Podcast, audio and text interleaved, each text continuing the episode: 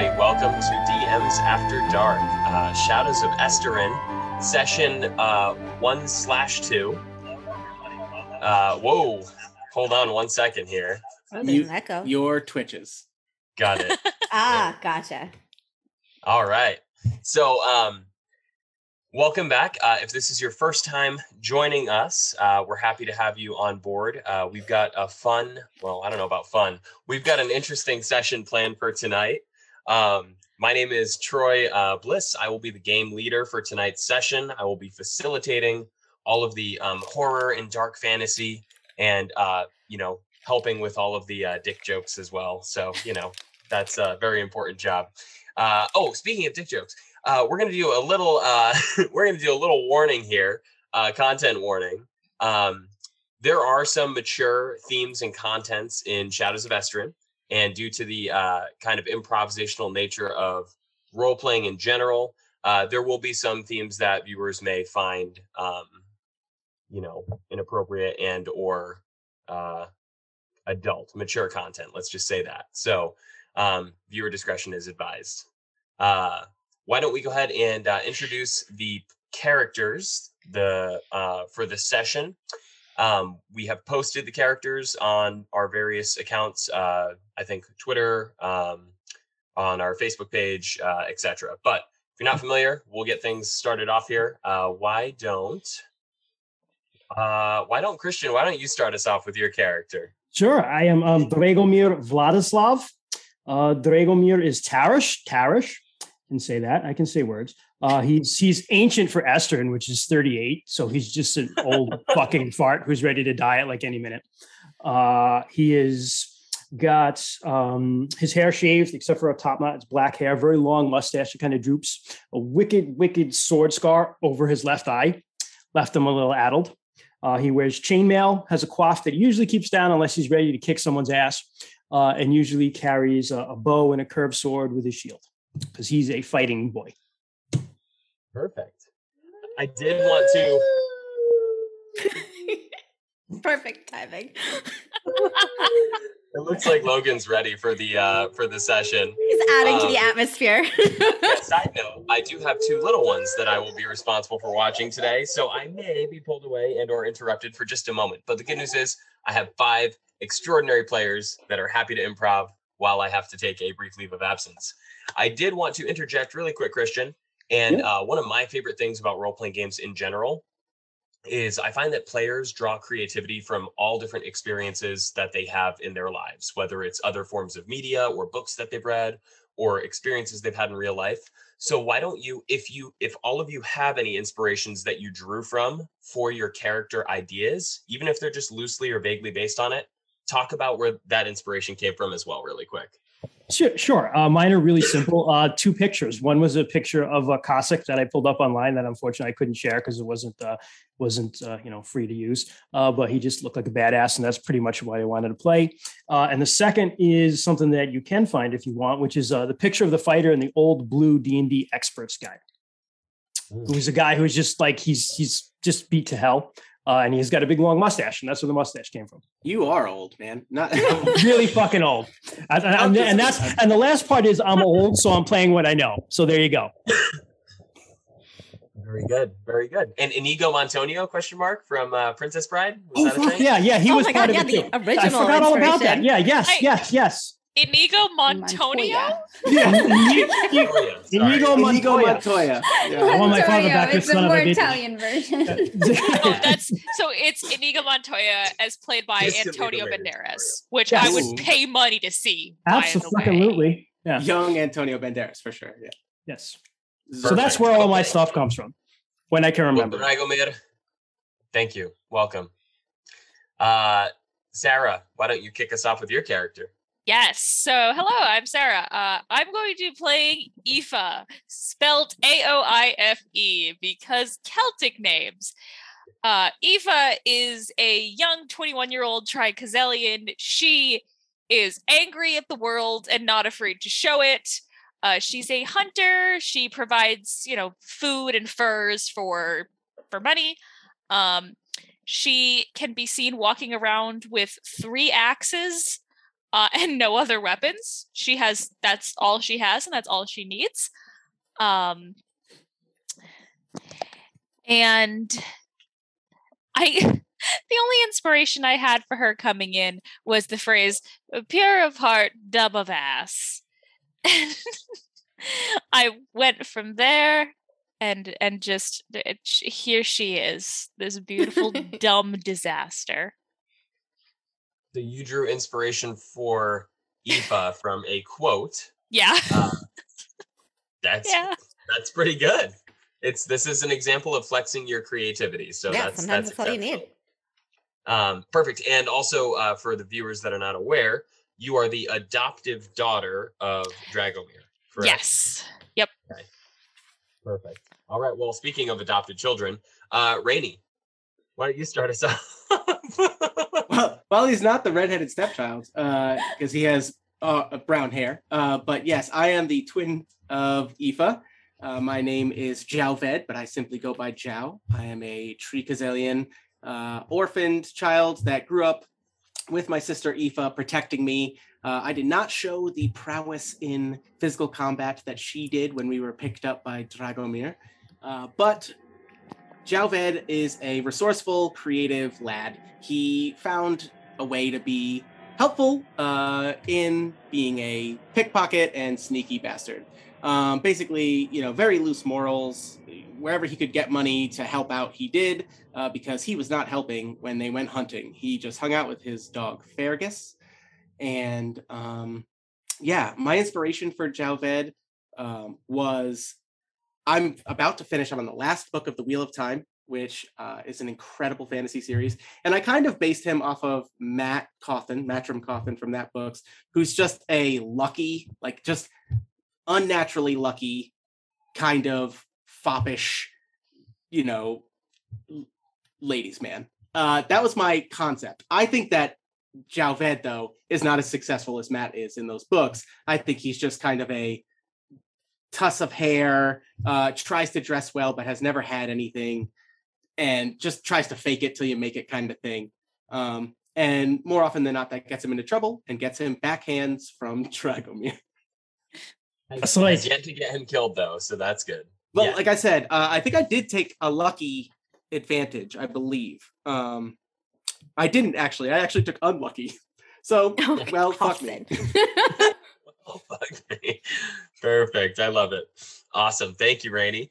Uh, and obviously you are uh, Aoife's uh, brother, biological brother, and the adoptive son of Dragomir. Aren't you guys also um, twins, right? No? Did I make yes. that up? Okay. Nope, they're twins. Uh, so, uh, Jess, why don't you tell us a little bit about your character and also um, kind of how you got to be with this group of people. Then we'll get into the little prelude for the uh, campaign setting. I'll give you all the quick rundown, and then we'll go ahead and get going.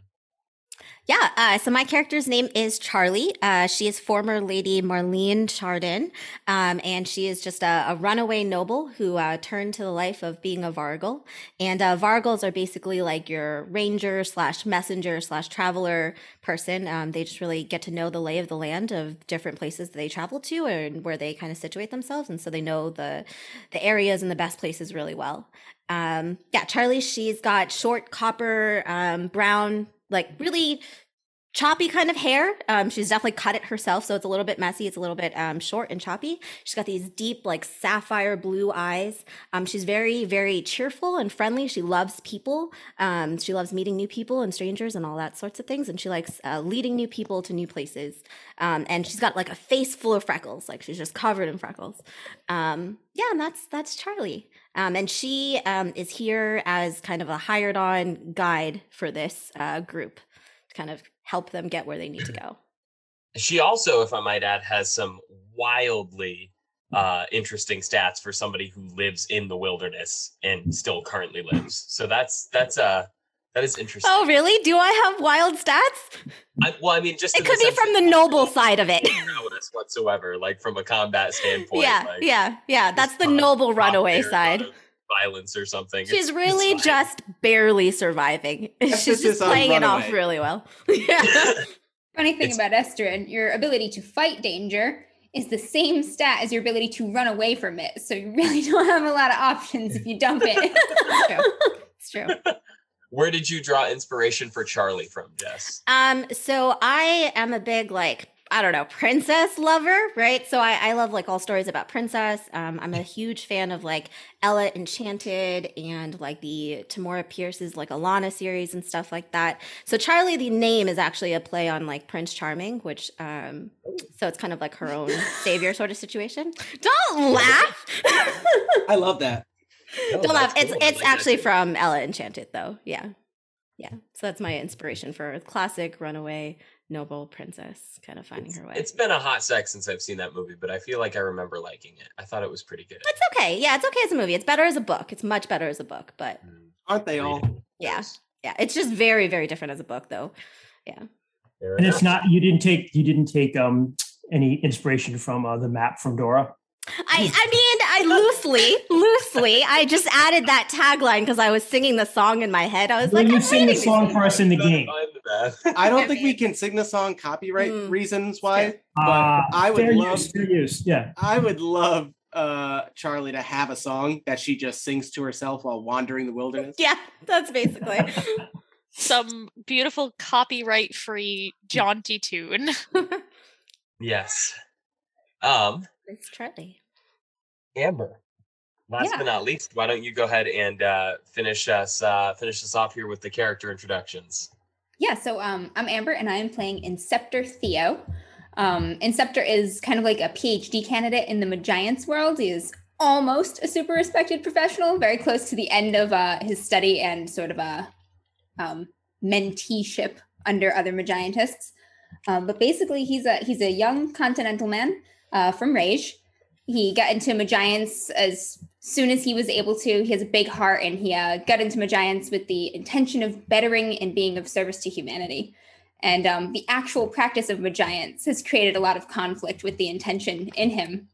Uh, so he's carrying a lot of trauma and troubles from some of the things that he's worked on and worked with um, in his past. Uh, and he's basically in constant conflict between his head and his heart. He's very smart, but also very empathetic, and uh, it's it's a it's a hard life for him.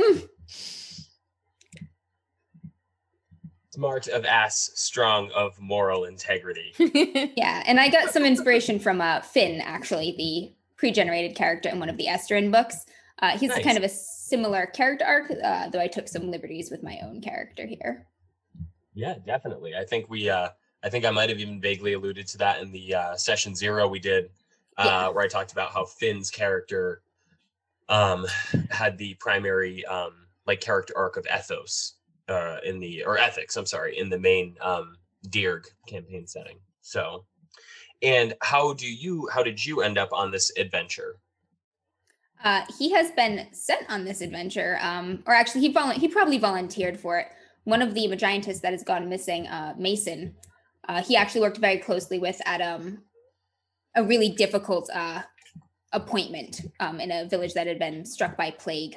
Uh, and they, they'd been through some really hard times together and uh, shared similar sentiments. So when he found out that Mason had gone missing, uh, he felt um, personal responsibility and a personal need to go and find him, especially knowing he has a sick daughter back home. Mm. Amber, Theo is too wholesome. He needs a much nicer world than Esteren. This sweet, sweet boy. We all do. I was going to say, to watch this yeah. cinnamon roll be absolutely destroyed. I don't wanna. Very good. Very good. Awesome. And uh, so uh, thank you for the introductions, everybody. I will try my best to refer to all of you as your character names. Uh, but if I slip up, no harm, no foul. Um, for any of the viewers right now, a uh, quick introduction to our campaign idea. So this uh, ragtag uh, group of adventurers from various walks of life has been hired by the Magiantus Guild uh, in the capital city of Rage, which I unfortunately am not going to try to pronounce. Uh, but uh, they have been they have been hired to go to uh, Carmine Chasm, which is a uh, it's kind of an area that is shrouded in mystery and. Um, Yeah, there's a lot that's not known about it. A lot of people think that it's a place that's very haunted. Uh, there are theories that um, there was a massive group of uh, people that were basically traveling from the continent, coming to Tri-Kazel, that were killed there, um, that it's been the uh, site of like major battles in ages past.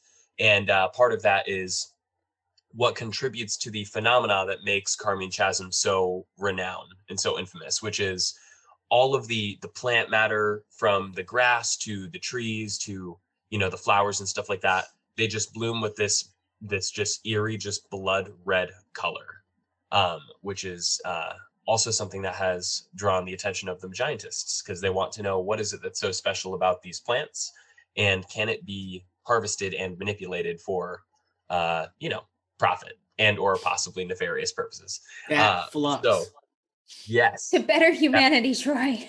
Yeah, I mean that. Yeah, to better humanity, right. Um, so yes, you've been hired to find uh, a missing expedition of four people that had recently gone to Carmine Chasm and has not uh, reported back or returned from their expedition.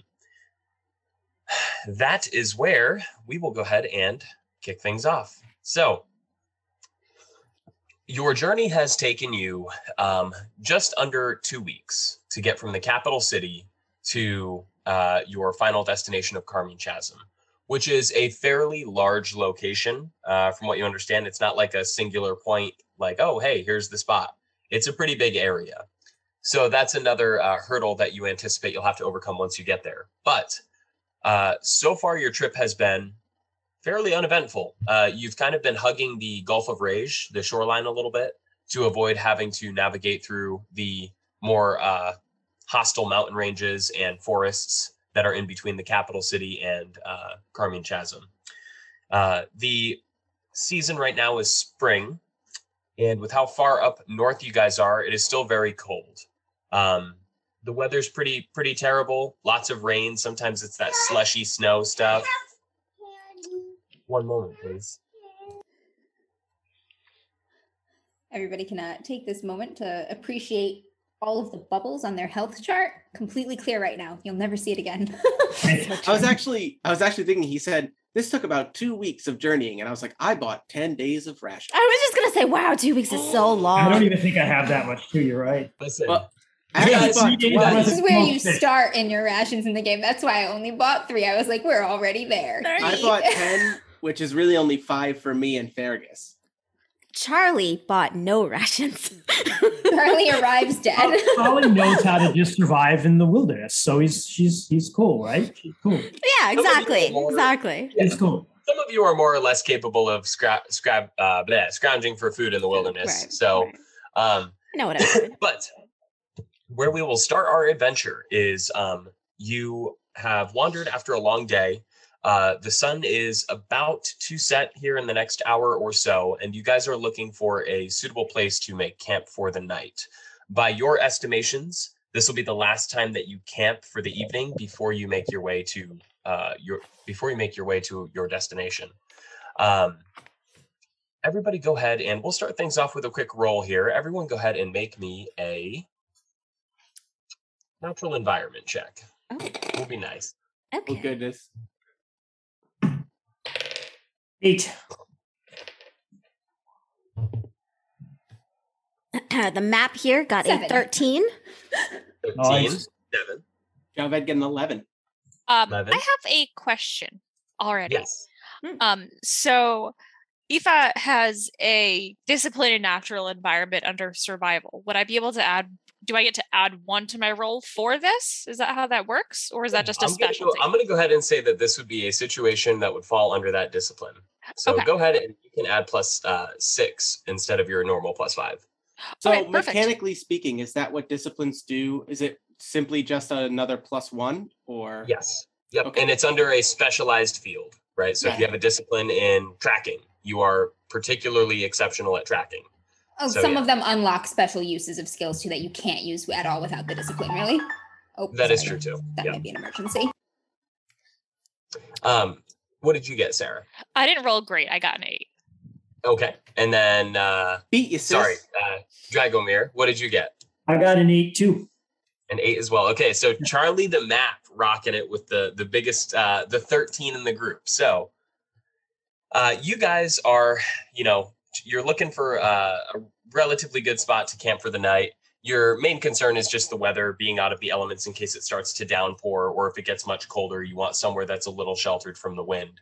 And as you are walking along, uh, you wander a little further away from kind of the shoreline to get uh, to where there's a little bit thicker vegetation and stuff. And uh, you come across uh, what looks like a, um, it looks like there was a camp here not too long ago. The biggest giveaway is going to be that there is a crudely constructed lean-to that is still mostly intact. Uh, there also appears to be some um, ch charred remains of what looks like it was a fireplace. Uh, there is a assortment of rocks and um, stumps that are kind of positioned around the fireplace. Uh, it looks like it would be a great place to camp for the evening. Uh, um, you're not sure how long ago someone had last stayed here, but if you want to make a um, you want to make a travel check, I'll let you go ahead and see if you can. Yeah, that was that was actually just going to be my question, if I could tell from the campfire. Um, can Dragomir make that check as well? Yes, you can. And Jauved, simply because he Sight. really cares about comfort. Oh. Yeah. Oh, yeah. I got an eleven. So no. Dragomir got a seven. He probably just, yeah, these, yeah, he's not doing so good today. You're like, look it. at these semi-permanent shelters. This I also got an eleven. You got an eleven as well? Yeah. So, so I'll say um, you, you guys are looking around for a little bit. You know, uh, Charlie, your character, goes over and probably starts, you know, poking around the uh, the ashes of the fire to see if you can get an idea if, you know, they were, how long ago it was.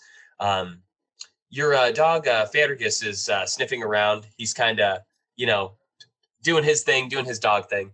And uh, he starts, like, chewing on something uh, within just minutes of being in the camp area. And uh, I would imagine as a typical dog owner, you probably want to see what it is he's chewing on.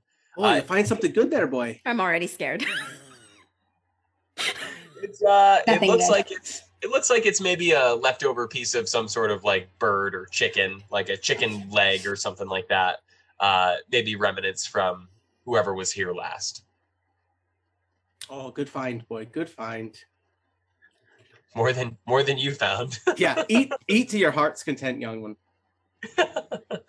um, you guys uh, won't have too much difficulty setting up a shelter for the evening, uh, getting a fire going. I won't make you make uh, checks for that uh, specifically yet. But I've got a tent.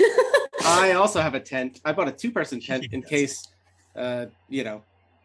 For me and Fergus. Tents are like R Vs in Esteren. You guys are like, you guys are like, what do they call it? Glamping right now. You got like, well, perfect light sources and shit. You guys are losers. Charlie will just take this lean-to for herself because she does not have a tent.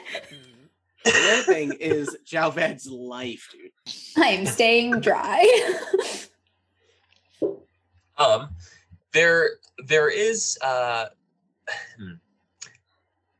I will say this. So the past two weeks, although they've been fairly uneventful, I'm sure there have been um, interactions between you all. The only people that knew each other before this adventure were, uh, you know, the Tarish twins and uh, Dragomir.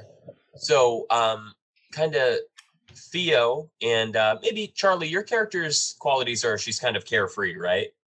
Yeah, kind of the whole trip, Charlie's just like, are you guys sure you want to go here? Like, okay. it's, it's it's in a week, or we can still turn around. Are you sure? Uh, I mean, I know we're nine days away, but like, you know, we're like two days away, but we can still turn around. Are you guys sure? Like, this is a lot of walking. Fair enough. So yeah, you've you've you've been kind of non-committal this whole time. Yeah. I would say uh, probably more than anyone though, Theo, you probably feel a little bit more out of your element. You are used to living in the city. Uh, you probably haven't ever made a campfire in your entire life, maybe. Um, so. The uh, the weight of this this buildup, right? You guys finally coming to your destination, the implications of what that might mean, right? What what if you do find Mason and he's not okay? What if what if there's no one there? What if you can't find them, right? So these kind of these questions are weighing heavy on your mind right now. And uh, as Charlie probably gets a fire going and uh, the rest of the crew starts, you know, setting up their tents and whatnot, uh, these are some things that are definitely gnawing at you. Theo pretty much always looks quietly troubled at all times. Like, he's always deep in thought about sad or troubling things.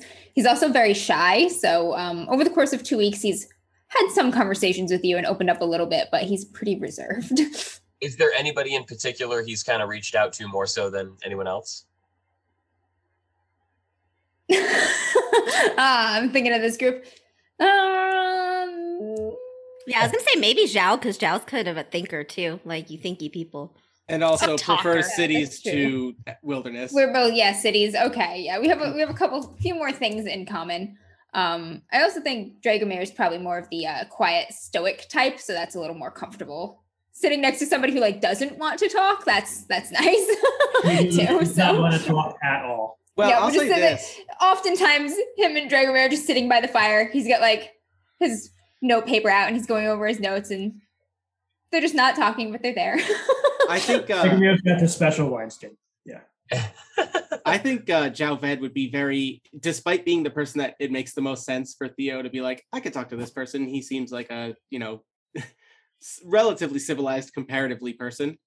Um, I think Jauved would be incredibly nervous whenever Theo starts talking to him. If anybody read the uh, short stories that we wrote for our characters, right. Jauved has a pretty, you know, Java's like he knows dumb fucking history with uh with the Magians um uh college. He attempted yeah. to steal something, uh and I I believe unbeknownst to him, the person that he stole this from is one of the missing crew members.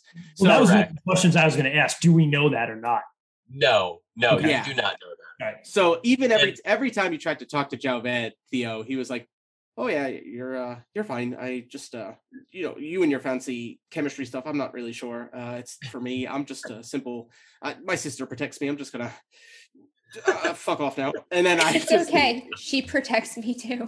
I'm only useless here. We have so much in common. Your sister's competence. Yeah, right?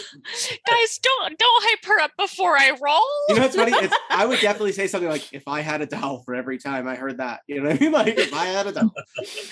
Uh, Aoife, who is like just under like six feet tall, pretty muscular, like built like a brick shit house.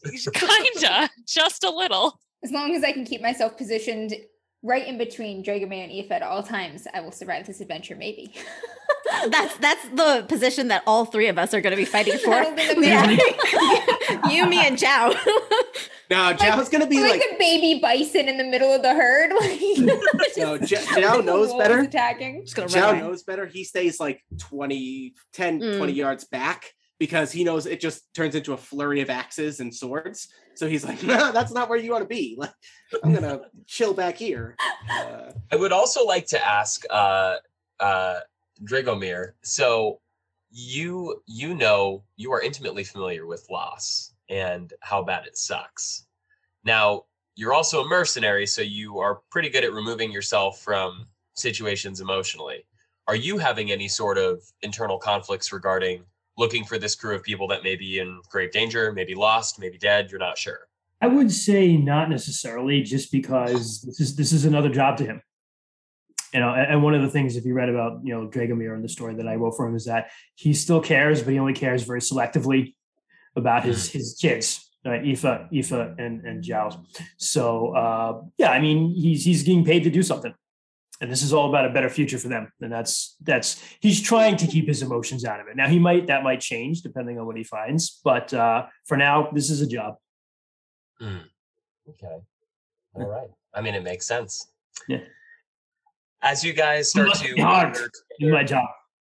Yes. As you guys uh, start to, uh, you know, settle in for the night, make your, uh, make the fire, gather firewood and stuff, probably sit down and prep a, prep a, you know, modest meal, whatever you have available. Um, go ahead and uh, let me know who, uh, who wants to keep watch, if there's going to be shifts, how exactly that's going to be arranged. Uh, obviously, you, even though the past two weeks have been fairly uneventful, you do know, at least in theory, that the wilderness in uh, Tri-Kazel is lethal to the unsuspecting uh, and unprepared. So, so Theo wears glasses because his eyesight is not fantastic. um, but he will take first watch because he's not going to be able to sleep tonight anyway. Are you saying you shouldn't take watch alone, though, because you can't see things? Nope, I'm not How's saying that. Weird? Okay. I think just for your observational purposes. Gotcha. Let's let this sickly look. He's dropped his glasses a few times and it was concerning. I think Jow I think Jow and Fergus probably do significant amounts of watch for Aoife okay. and Dragomir, because the more important thing is that they're rested to protect him. You know what I mean? Like, he's not okay. taking those chances. You know, he can he could throw an axe or a dagger to buy them the ten seconds it's going to take to wake them up. You know what I mean? Right. Um, so I think Jow's pretty used to taking watches. I think he also okay. assumes that Charlie is probably half awake in like a tree somewhere or something like that, you know. But yep. bold assumption. Yep. Good call. No, no, it's a good, it's a good call. She, Charlie's, uh, yeah, she kind of pass. She wants to pass out like as soon as she gets there. Um, oh, I mean the half, the awake part. Oh, that's true. Yeah, yeah. She she passes out, but she'll probably take uh the last watch because she'll want to kind of look yeah, around before but, we leave. All right. So we'll start things off with Theo, kind of taking first watch. Yeah. When you start getting a little tuckered out, you'll wake up uh Fergus and Jow, and then uh. Jow, when you're ready to, you know, go back to bed, you'll uh, give the tree a shake and wake Charlie up. I'll just, um, uh, Dragomir, I'll just look at Jow and just be like, no, you wake us up, wake me and your sister up if something needs to die, boy. I know the rules. You know the rules. You never listen to them, and why? I didn't know the rules, he says. I just look at him. He says he knows the rules. Knows the rules. Oh, yes, always. Dragomir, I, I listen. I listen. They're not always good rules. Ah. Regular goes to bed. I think also for Charlie, like, their whole dynamic is very interesting to her. Like, she's got to kind of watch them for the last two weeks. And um, Charlie had a brother that she lost. And so seeing, like, a sister and a brother and, like, a father and that kind of family relationship, it's weird. It's weird. Aoife is definitely the the quietest of the trio. Um, but when it comes down to it, if she like says something, it's, you've noticed she's got two modes where it's like, oh wow, that was actually like nicely thought out. And then like, were those words that you just put together? Are you sure? Uh, she's, she's generally the, the, the quietest, but she, she will, if she pipes up, it's usually to like mess with someone or do something silly or just be like, look at this snake. Hello, he's a friend. That's poisonous. Put it down. she she does know what snakes she can pick up and ah, which ones she right. can't, but she will it's try just, and pick them up. You read it in a book. She figured it out by picking them up. Yes. Over the years. Truth, truth. She's well, she's she's had snake venom extracted out of her more times than she can remember. So Poor I'm Fergus getting just licking this wound full of venom. Builds up his immunity. Oh no! I'm getting the oh. sense that Charlie has like, just no, been. Don't, don't do that. Medicine. I was just gonna say, I, I feel I'm getting the sense that Charlie's just been talking to herself very loudly for the last two weeks of travel. Yeah, you're like, you guys are getting paid? No. uh, so, um, okay, so we'll go ahead and uh, things start to wind down for the evening. Um, you know, uh, Drago, uh, Aoife, and uh, Charlie and Jow, you guys kind of hit the sack, so to speak. Um, some of you have a little bit more of a difficult time going to sleep than others. Uh, Charlie, you probably have no issues. You've been used nope. to sleeping in the wilderness for quite some time. Drago, um, you know, any restlessness that you get is not from the hard stone on your backside. It's from the, you know, battles waging in your head over and over again. He, he so, snores like a bastard. So he yeah. snores like a bastard. Beautiful. Beautiful. Um, Sleep with the sword next to him and snores like a bastard. You know what? Every once in a while, Jow definitely gets up and just like shoves him over on his side because he's shut up. Correct it. Open his airway a little bit. Head tilt, chin lift. Uh, So, Theo, you're the first one uh, to start watch. As uh, the sky gets darker, um, the light of the, the orange glow of the fireplace around the campsite that you have built, um, it glows a little brighter. And you probably have your book out right now, and you might be writing, taking some notes, or just reflecting on maybe your studies, or maybe just thinking in general. And the only sounds that you hear right now are the occasional crackle of the wood on the fire. And you also hear off in the distance a little ways, just the sound of the uh, the Gulf of Rage, the uh, waves just crashing against the shore. And there's immense power there, right? But you, at the same time, you feel so small and so insignificant, but it's also background noise. It also seems like it's not super important at the moment. And it's not too long before you're lost in your thoughts and you're taken back to a time where just, you know, the rhythm of the ocean, the noise, it just, it just brings you back. It brings you back to the last outpost that you were at. And it brings your thoughts back to uh, Mason. And you were thinking about, you know, this one particular boy, uh, Tam, I believe was his name.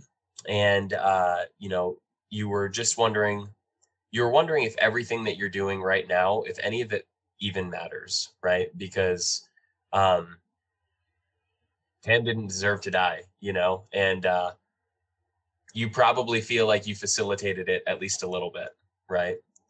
So you're thinking about those kids. You're thinking about the many nights that you spent uh, in the sick bay, so to speak, with the children that were sick and were dying. Uh, only instead of the warm light of a fireplace um, kind of keeping you warm and, and boosting your spirits, it was that cold and um, dark artificial light of the nebulars uh, just hanging around the tent. And something about that doesn't resound very well with you. Uh, go ahead and make a uh, perception check for me and give yourself uh, a penalty for your poor eyesight. Oh, yeah. Yeah. nat ten. Uh, that is a total of thirteen. So I picture, I picture uh, almost like your body is probably having a like an adrenaline response, like it's like a heightened sense of awareness right now because of these thoughts. You're kind of working yourself up. Anxiety's kicking in a little bit, got some tightness in his chest. Yeah, and because of that though, you're you're on heightened, you're on high alert, right? You're you're hearing sounds a little sharper. You know, your peripheral vision is catching movement that you might not otherwise have seen, and um, you stay in this state for as long as you can before the uh, the exhaustion kind of starts to take over, and you decide you're not sure exactly what time it is, but it's probably Jao's turn to take watch. So, uh, yeah.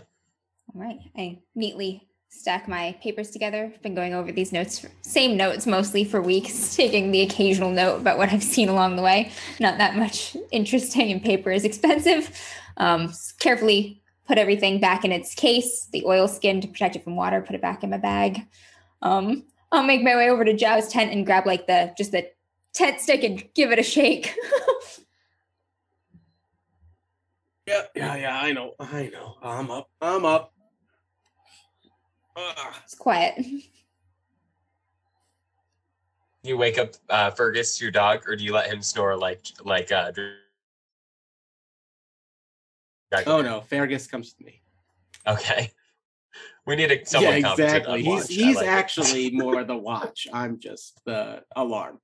Theo, Theo takes a walk around the perimeter of the firelight while Jao's getting up and does not return to his tent until Jao is actually up and awake. I feel like one of the one of the uh, images that I get in my head of this right now is as you're walking around the perimeter of the firelight, you're still not in a very heavily wooded area, and um, you have just that dark silhouette of you that is against the the dark backdrop of the horizon where, you know, the land fades and the, you know, ocean in the background appears. And uh, I just I just think uh, it's a nice, like, stark contrast between humanity and, like, the power of nature. Um, and it also kind of, it's like, something doesn't belong here. Um, but your uh, perimeter search uh, doesn't give you any additional um, information. Uh, everything looks quiet. It looks like, it looks like Tri-Kazel's taking it easy on you right now. Um, he will uh, retire to his tent, but I don't think he sleeps for some time. Okay. Uh, Jao, you are awake, and you've got Fergus, and uh, fire's going pretty good. Uh, what are you doing? Um, I'm so I'm used to this with Aoife and Dragomir, where um, this is basically the time where Jao daydreams, even though it's the middle of the night. Um, it's mostly just me trying to convince, it's Jao trying to convince himself that uh, eventually this is going to end and he's going to be able to afford a nice, you know, uh, nice place of his own in a city where he doesn't have to do these stupid jobs out in the wilderness, you know. Um, he, you As know, you his, slap like a bug off of your neck or whatever. Yeah, like, right. And, like, it's another check off of Fergus. Yeah, right. Um, and yeah, I'm just sitting there playing with. Uh, I don't have anything nice. I want nice things. I think that I, the only nice things I buy myself. Um, I let Dragomir and Aoife kind of like tend to my minimal weapons. I have a bow that I'm pretty proud of. I'm a pretty decent shot with, but like the only thing I buy that I feel like is nice is my clothes, because when I get to cities, I don't want to look like, you know, a mercenary. So I'm doing my best to just like keep everything off of them. I'm talking myself up like, oh, Jao, one of these days, this is, this is going to be over. And uh, you're going to be, you're going to be all right. If Aoife wants to come and stay with you, then she can come and stay. Uh, you know, Dragomir's no father, but he, uh, he could come. Yeah, he might charge him a few, few dal for all the backhands, but one day this is going to be over. And uh, I just kind of had this conversation with Fergus. I yeah, and I'm just talking to Fergus about it. Exactly. Yeah.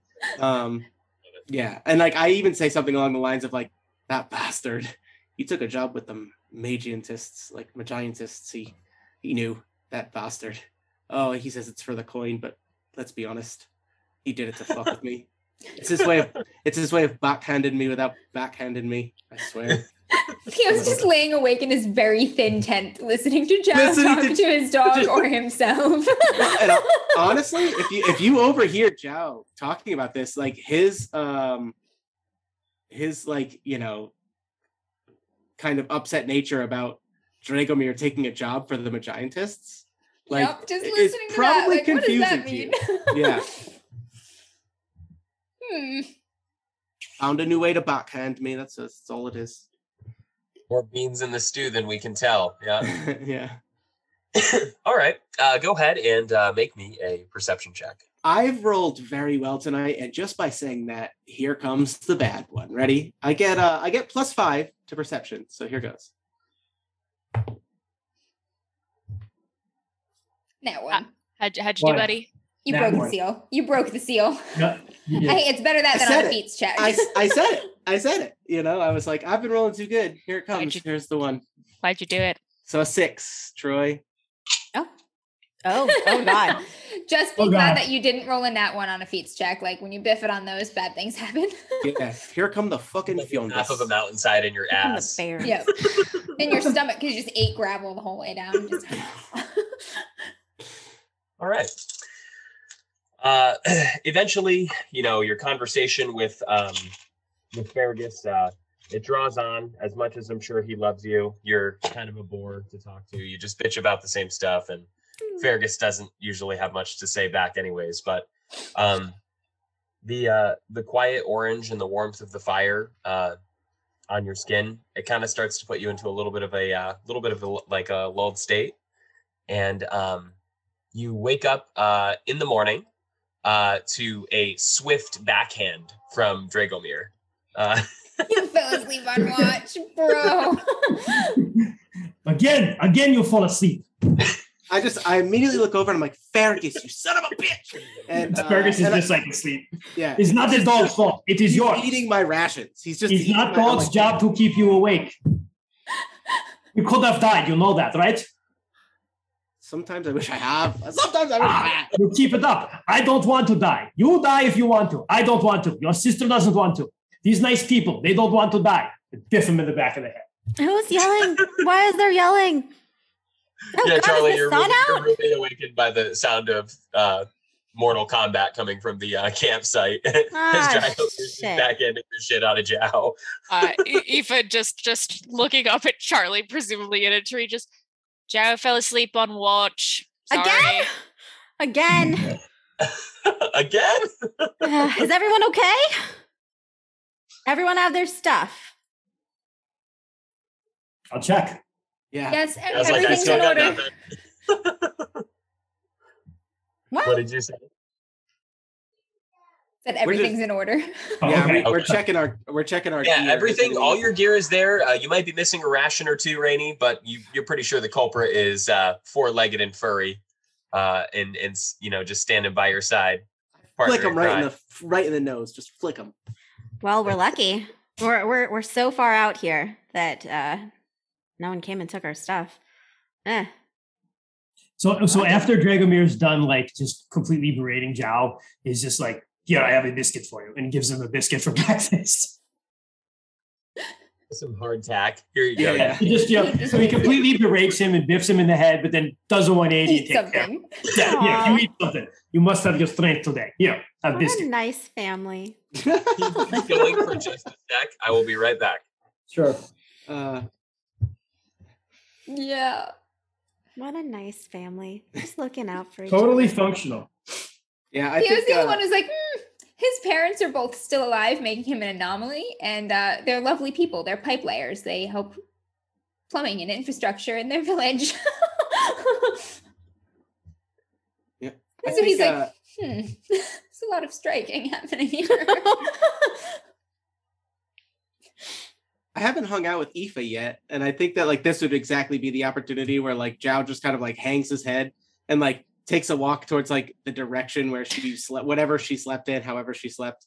She just kinda, like, she she has a tent, and she's just gathering up her stuff, packing it up, making sure it all fits where it's supposed to, ish. Yeah, and I think that this is a thing that happens. Like, Dragomir, Dragomir always ends up just giving him, like, some shitty biscuit or something that, like, he just has.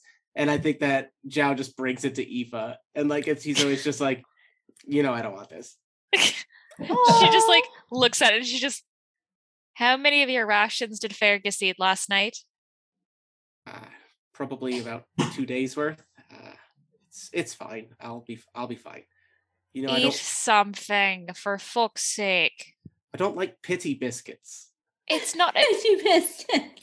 Food doesn't have emotions, Joe. It's just food.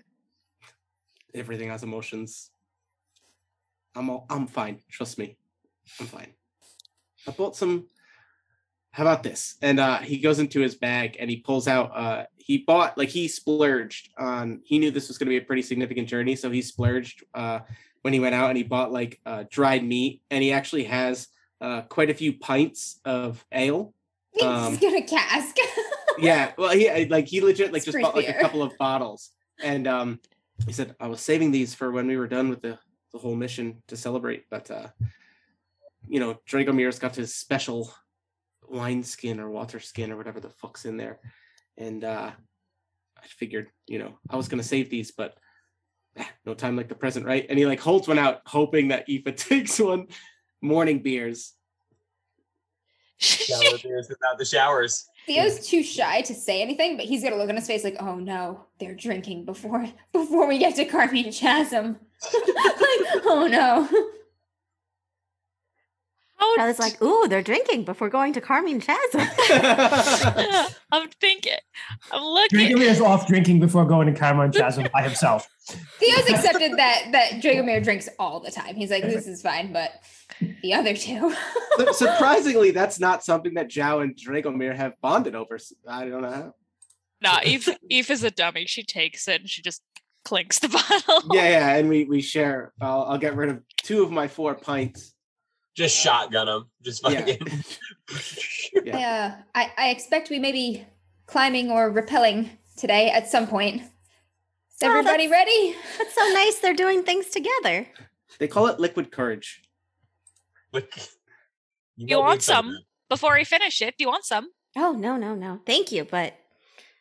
And she, like, holds it out to Theo. I like, I like nudge. Oh, I thank nudge you. I'm, I'm like, fine. I had some tea this morning. What? It's nice to offer your drinks to people, as she finishes it off herself. Yeah, and, like, Zhao looks oh. and, like, Aoife just being way more awesome, like, has, like, chugged hers, and he's, like, drank, like, a third, and he's like... yeah. Give some to Fergus. Pours a little over their shoulder. Yeah! yeah. For, Fergus shotguns the rest one of for my home, one, one for my homies. Aww. Aww. Fergus uh, is the ultimate homie. So the good news is um, that everybody else woke up early uh, because, you know, sleeping until you're well rested is just not a thing that happens in the wild most of the time.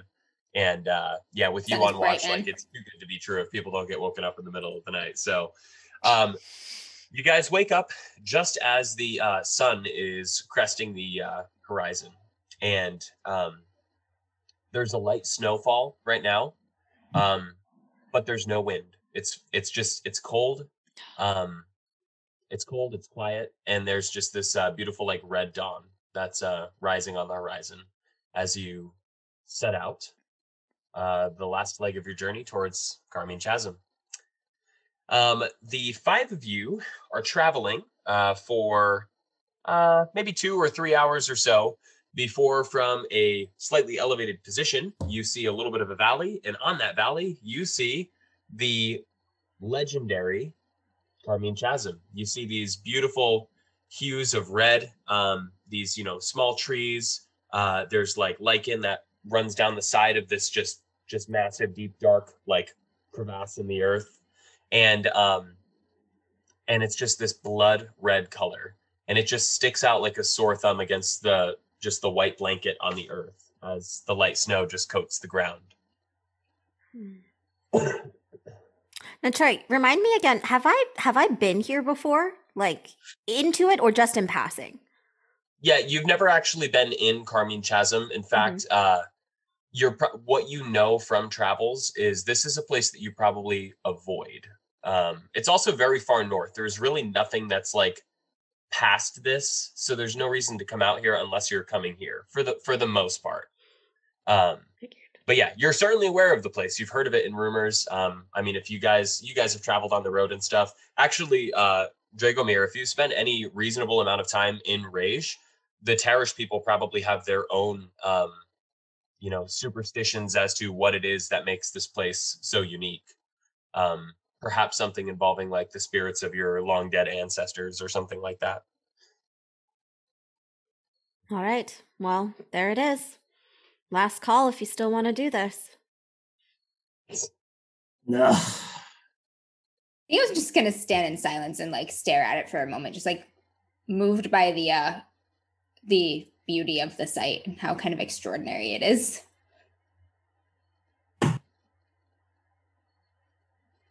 I, uh, I wouldn't go out all this far just to back down now. Nah, we are being paid. We must do what we have been paid to do. I mean, the expedition's out there somewhere. Right. Exactly. He flips up his chainmail coif. Right there. I'll go first. It's you a guys start descending long down. Way down. Yeah, t- don't yeah. fall, old man. Don't fall. Uh, you guys start descending down uh, the hill towards the crater in the earth.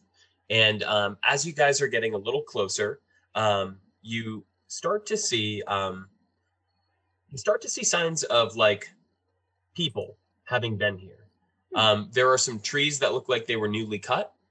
Um, Theo, you recognize something that nobody else is probably familiar with. You recognize what looks like some refuse that was created from flux extraction.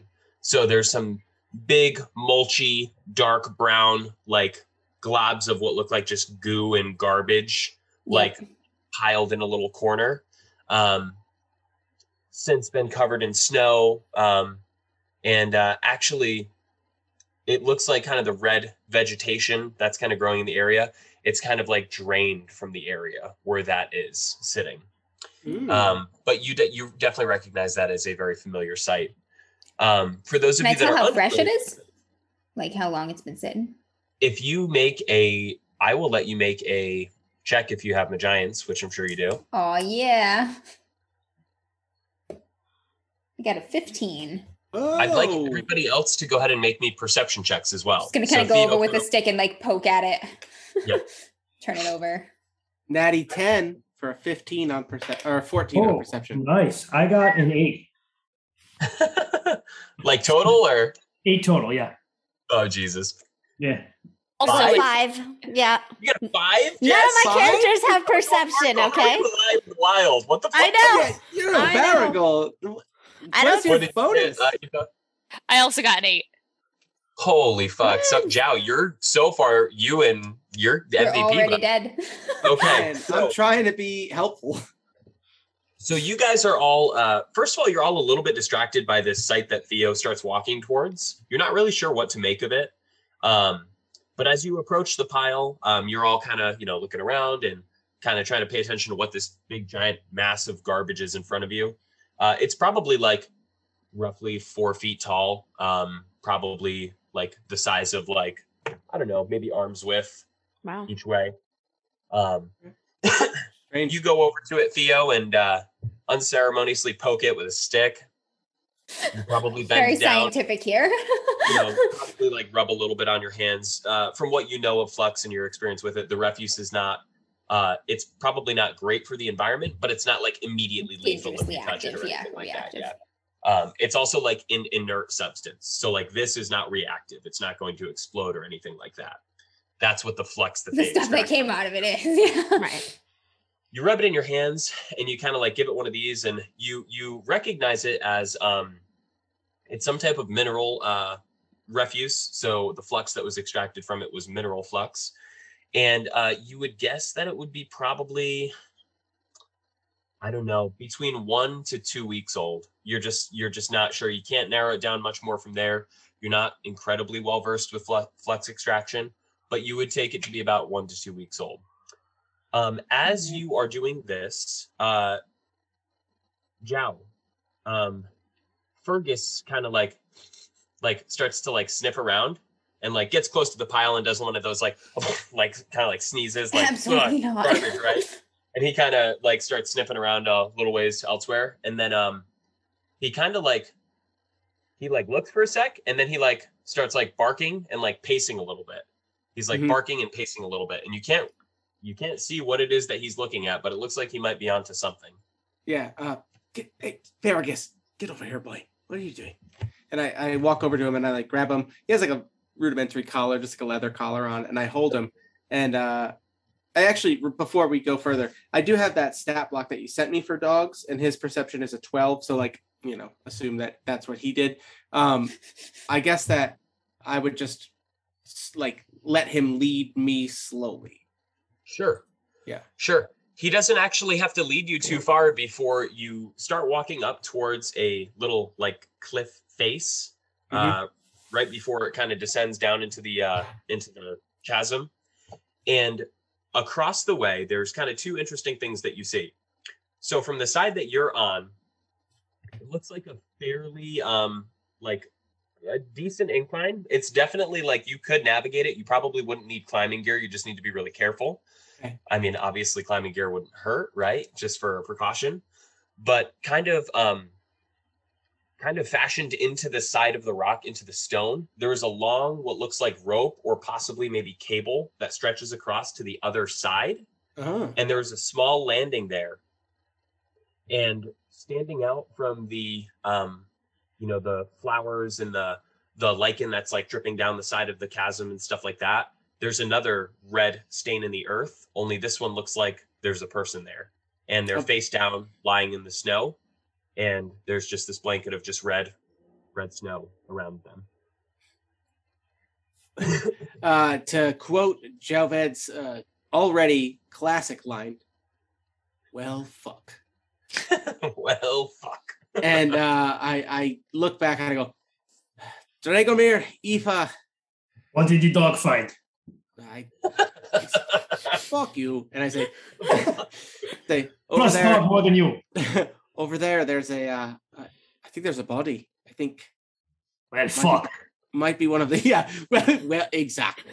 And he I was say, gonna uh, go running. He's like yeah. a body. Oh no. And like, and like, I get, I get in the way of Theo, like, because this is a pretty treacherous incline, and I say, uh, there's also a. It looks like almost like a slack line of, across the chasm here. It's. Uh, If they're not dead, they could be hurt. I need to get to them. I'm aware, but we don't know how stable this I'm gonna thing look, is. I'm just, Dragomir is just going to look and like be like, ah, he's not moving. He's dead. Trust me. I've seen a lot of dead people. He's dead. Too far to tell if his chest yeah. is rising and I falling. The blood that, is very red. Blood oxidizes when it's been I'm sitting for a while.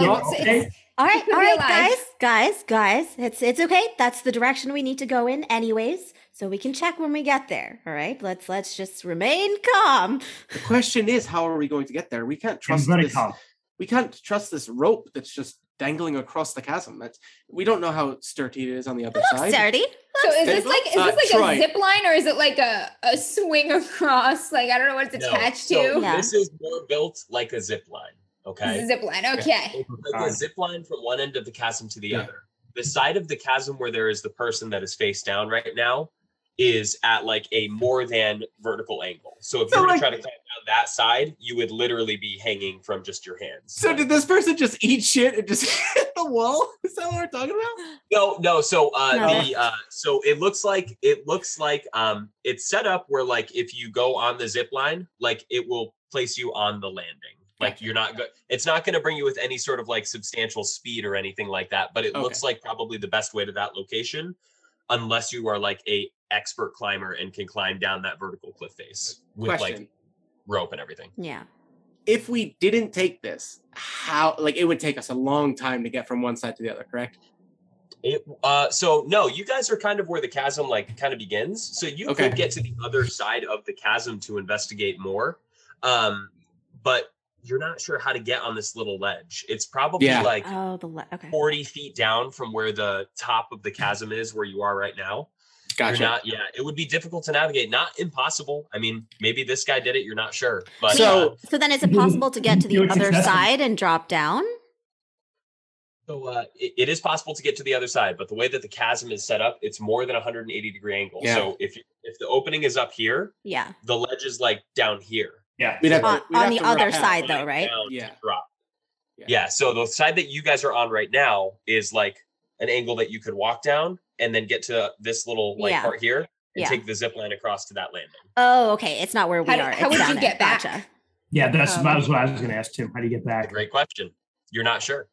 Last question. I'm going to inspect the zip line. The zip line itself is not at a um. It's not at a very steep angle. The two points are actually almost horizontal. Um. So in theory, it would be possible to climb, you know, pull yourself reposition. Back yeah. yeah. Um, last question. So does this landing that we would arrive at if we took the zip line, uh, does it have, because like you said, the, the slope above it is nigh sure. impossible to climb or whatever. Uh, I assume the landing where it, it arrives has a path downward from or something like that, correct? Uh, it's a little difficult to see from where you are. But if you guys come a little closer to investigate, I can give you more answers. Gotcha. Okay. Well, right. I'm going to inspect the zip line and make sure that it looks secure and structurally sound and try to figure out what I need to do to utilize it. Is there anything on the other end, like a rope, um, handles, a little carriage, a ski lift? Anything? Question. Before I can tell you that information, is anybody else going with Theo as he descends down into the chasm on that side to get closer to the zip line? Yes, I will go with Science Boy. Okay, everybody is going. Charlie, are you going? Yeah, yeah. I mean, if they want to go ahead, though, Charlie will go last. Who wants to go first? I think Zhao would look at uh, Theo and just be like, uh, all right there, Science Boy. Uh, one last chance. Do you want any of that liquid courage? Uh, uh, no, no. If uh, if he's badly injured, I'm, I'll need to have a steady hand. Not true. I could use it to. I could use it on the wound as well if he's alive. Don't, don't, don't do that. I'm telling you, it works. I have a surgeon's kit. I use it all the time on Aoife. She's fine. She's like all fucked up with these garish, very destructive, ridiculous scars. I don't know what's under that tunic. I mean, are, are we sure we don't want the more capable person to kind of climb down first to make sure we go the right way? I would one hundred percent point to Charlie and be like, yeah. guide? yeah, yeah. Yeah, Charlie will go first then. She'll she'll climb down to just at least um, pick the correct footholds and stuff like that.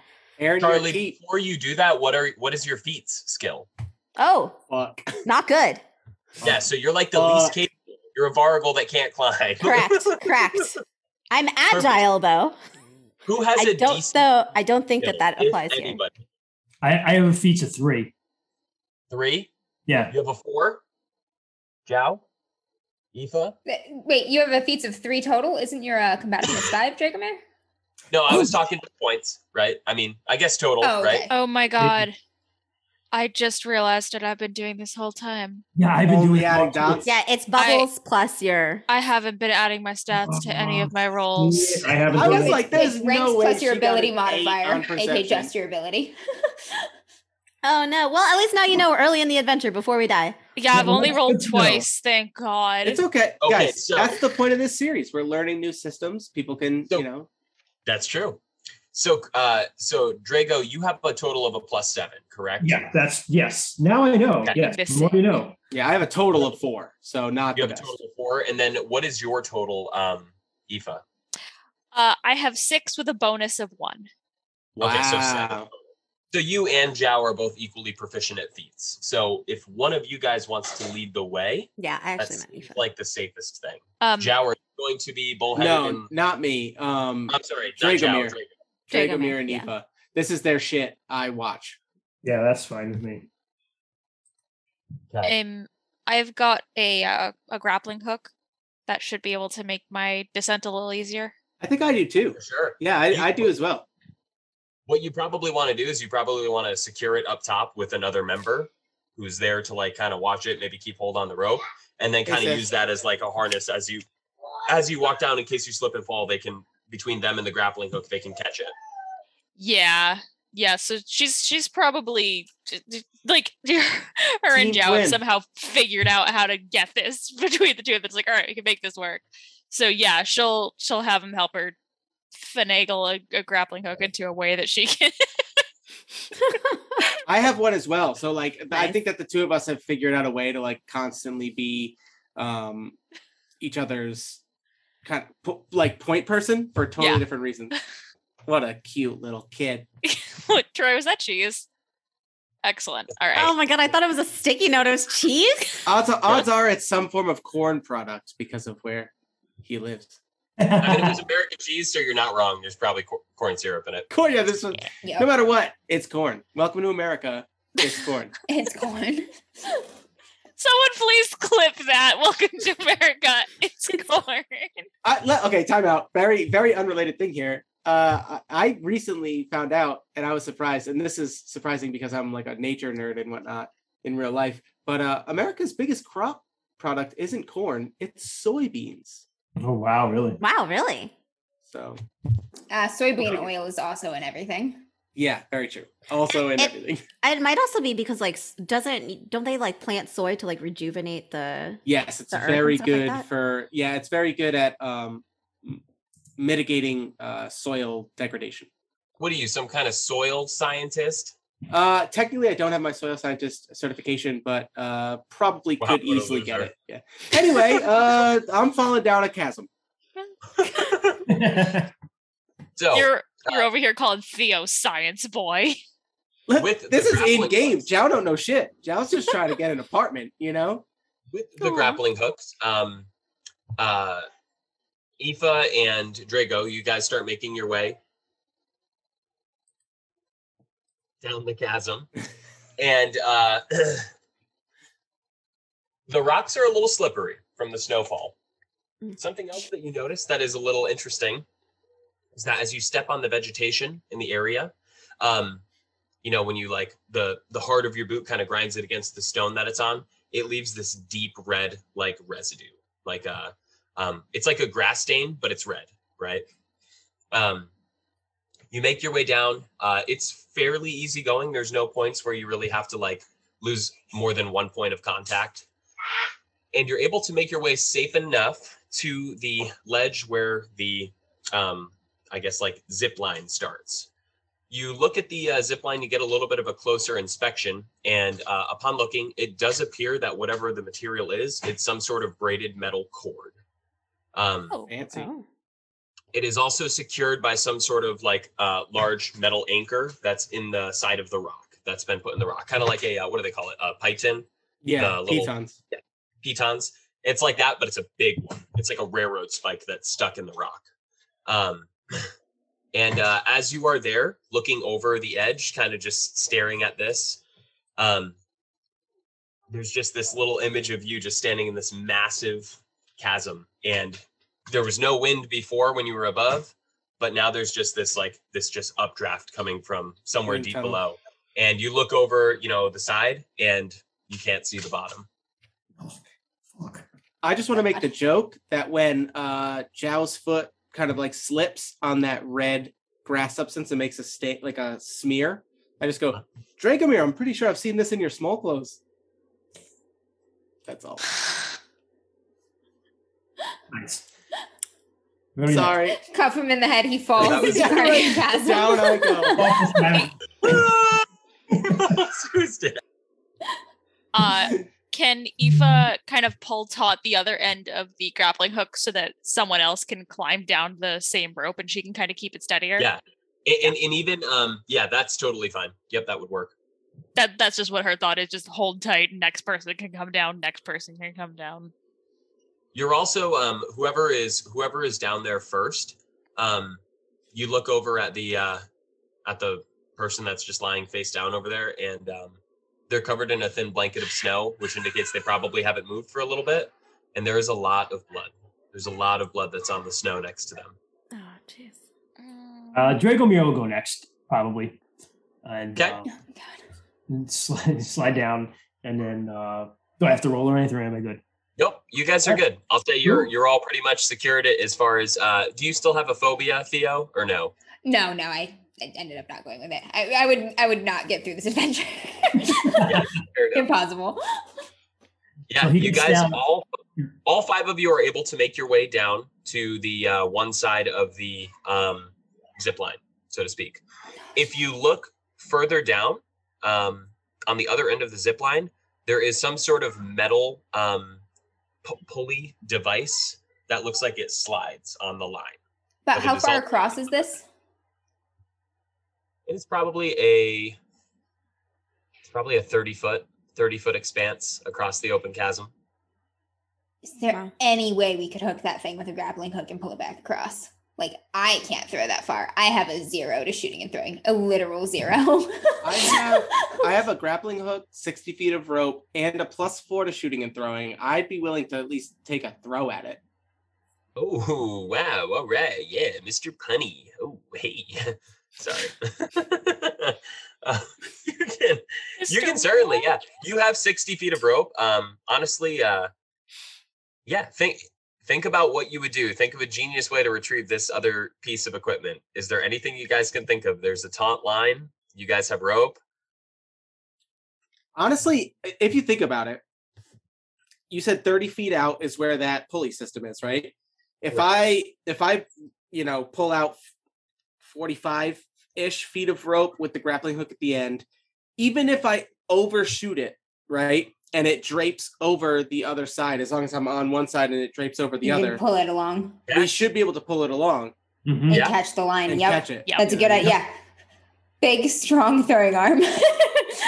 Big, strong throwing arm. You better give it to your sister. Well, is, would it be a shooting and throwing, or would it just yes. be like some form of? Does anybody have higher than plus four total?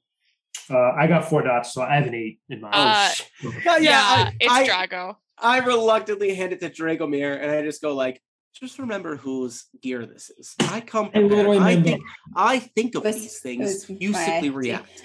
Just so you know. When All right, boy, let, let me show occur. you how to toss a pigskin. Yeah, right. Over the mountain. Just, just over the other side of the chasm. Just Uncle, what is it, Uncle Rico? Just wrecks, just wrecks the guy that's face down on the other side with a grappling hook. No, puts him in the back. Theo's gonna like down the quadruple check that his the geek strap on his glasses is secure. So yeah, I rolled a one. Oh my god! Ah, oh, you just wind back and you I rolled hook, a one. Yeah. You hook Jauved and fling him off. He throws it back like a fish, like a fish hook. Just hits me in the mouth. Oh no! This is what happens, okay? We're losing so, the grappling hook. Yep, we're fucked. The mighty swing, right? Mighty swing. You throw the throw the grappling hook. It go. It does overshoot the line easily, right? You just like, you're like, oh, I trained for this, right? And uh, you start pulling up the line, pulling up the line, and the grappling hook clicks on that little piece. And um, you go to like, you go to like start pulling it up, pulling it towards you. And then that little piece that's secured to the line, you just hear like a clink, and then you hear a Tink, tink, tink, tink, tink, tink, tink. Was that oh, the yeah, whole grappling hook or just one hook on it? No, no, no. You have your grappling hook. What you no longer have is that little piece that is attached to the line that allows you to slide back and forth. I, I basically unhooked it from the line. Oh, did the whole bucket fall? Like the whole pulley Basically, thing? yeah, that's right. Yeah. yeah, the pulley thing fell. So now you that's just worse. have a... That's actually worse than losing the grappling hook. Now you just have a piece of cable that goes so across wait. the sky. So so now what we have to do is use the grappling hook and hold yeah. onto the rope. Yeah. yeah. No, this is what we're going to do. Yeah. First of all, he takes it. So so this is what I see. So Jal's like kind of reluctantly hands the rope. Dragomir's like, ha, can't do it, eh, boy? Just like swings and chucks it, hooks it, and he's just like, hey. And then you hear it falling, and he's just like. I I have a question. He's just staring with his mouth open in the chasm like, no. And he just kind of looks down the chasm, I, and then he's like, this probably was cheaply made. Quick question. I look at Dragomir, and I'm just like, yeah. leave the smart plans to me, or the Magiantus over here. Where's Fergus? I don't see him with a plan. Uh, Fergus is with you. He he was able to navigate down the side. Okay, how are we getting yeah. the dog across now? It's easy, I have plans. So, someone, someone holds him. I've got a backpack if he'll fit in my backpack. He's How? literally a hunting dog. He's, he's massive. Oh, he's gosh. Bigger, but yeah, he's wow, like a never mind. I imagine him like a wolfhound. This is, like this is what we do. Dog. We are gotcha. going to make... I, I have done this in mountains with when Swiss we were attacking. Yes, we, we're going to do Tarish Seat. It's the whole thing we you do. We had to attack once. We had to attack this castle all the way up in mountains. Nobody thought we could do it. Had to cross something like this. We took the rope, make a little seat out of it, pull across. Easy. Yeah. Easy. Okay. Easy. He's got uh, it. I'm going to yeah, check the roughness of up. this cable, and if I think it's going to eat through, like, fucking hemp rope before we get to the other side. So the cable is wet. It's slick. Um, but there is not a sign at all of rust on it. This okay. this cable is new. It was oiled at one point. You can still feel that it's oiled. Um, and it's braided, but it's not like sharp or serrated at all. Like you could run your hand like this along the cable and you're not going to like cut your hand or anything. Okay, good. So, rope so you're con- you're fairly rust. confident if you have decent hemp rope, like in theory it would work. Hmm. Okay. Okay, we let's can even, try it. We can even cut my, if nobody else has like a lot of rope, um, you know, I we can cut mine into smaller segments so that way everyone can just do it. No, keep I've, I've got rope. Oh, okay. I, I, I didn't know what everyone else's inventory looked like. Okay. But once you cut rope, rope, you can't uncut it, so. All right. Uh, all right there, uh, Baba Drago. Why don't you... Uh, Tie us a, tar- a Tarish harness, a Tarish seat. yeah, show us, show us how they did it. This is how, how they did it back in the day. Yeah. What do I have to roll for that, Troy? Feats? Well, you know what? It's a great it question. Sounds like a feats. Typically, yeah. I thought, oh, wasn't that a craft? craft? I was thinking craft. Traveling I, or craft, you, you don't want me doing anything with craft because I have absolutely no ability. I have Possibly travel, five. though. That's not... And I have a creativity of one. So, yeah. I have plus five to craft. I could easily craft everyone, like, some form of, like... I could just, like... You you make you make a little circle around it and tie well, it so you this can is, hold on to it. Well, yeah, yeah, but this is for Ferguson. Oh, not Ferguson. This is for Fergus. Here's what we'll do. For Fergus. So, uh, well, so for Fergus, it's going to have to be a craft check, okay? For everybody else, I will allow you to choose between either feats, craft, or travel. And depending on how poorly you roll, if something mm-hmm. bad happens, what happens will be dependent on which one of those three you chose. So All if right. you're going to choose feats, you're kind of just strong arming your way across this rope with like a little harness tied around your butt or something. If you're if you're choosing travel, you are, you know, tying a bunch of different knots, like a couple safety harnesses, like you're really, you know, working on it. If you're doing more of a craft, you're going to depend on whatever it is that you can construct as far as like a swing to like help you get across. So it's like that that's doing all the work, basically. All right. Let me go with travel, actually. Okay. Yeah. I'm rolling okay. craft for me and Fergus. Okay. Who's going first, by the way? I'll do it. Life's short and I'm We should not. have at least two people on the line at a time, and you should be connected in case one of your contraptions. So Ooh, I'll go. Good I'll idea. Go. This one is smart, see? So I'll go with, well, does do me and Fergus count as two?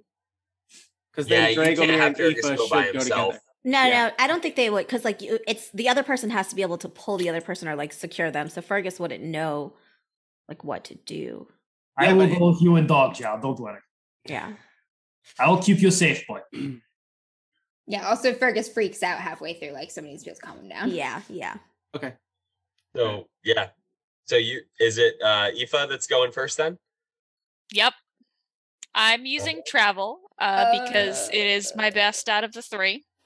And and who else is uh, going? Uh, uh, Jow, uh, if Aoife's going first, give her the end of your rope. We can get a second rope across, and we could possibly use that to like tie to somebody else's contraption, and Aoife can use her huge fucking guns to help pull them across. Done. Done. Mm, smart. Yeah. Her huge fucking guns.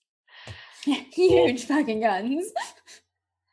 Uh, cool. Who else is going with Aoife as a backup, as a safety? Smart boy?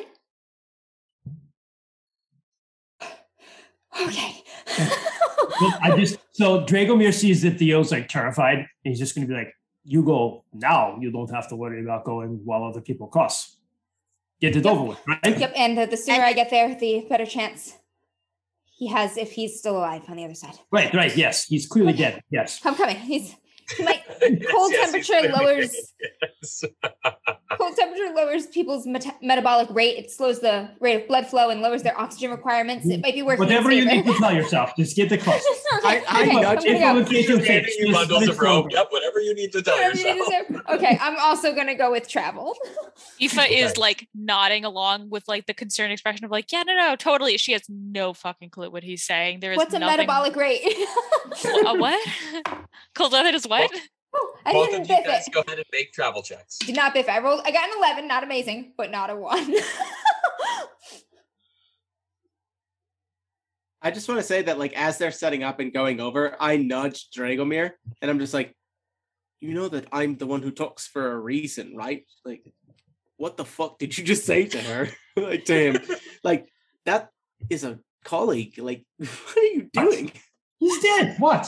He's dead. I know that. You know that. He doesn't have to know that yet. Uh, right, he needs to know. The world is tough. I also got an eleven. You guys. High five. We struggle together in different ways. so, so you guys are you're you're going across, and even with the pretty substantial weight of both of you on there, the the cable is like taut. It looks like. You would imagine that there was some way that they mechanically tightened this. Yeah, cable. They cranked that with a winch or something. Both of you go on it, and it does bend just a little tiny bit, but like we're talking probably four hundred pounds on it at, at one time. So uh, you guys make your way across, and you get, when you get about halfway down and you look down, you like kind of shit your pants a little bit. And then she does not growling. Look down. Aoife yeah. refuses. Oh, don't look down. You, you don't look down. Theo looks down. He looks down. There's nothing terrifying in this world that Theo will not look at. You're like trying to do the, I, I get that meme with the lady with all like the trigonometry and shit in there. You're trying to calculate like how fast you'd hit the earth. Like, yep, yep, just math. It's like, oh, not good. Terminal velocity for sure. Red mist, definitely. Like, you do. Make your way across, both of you.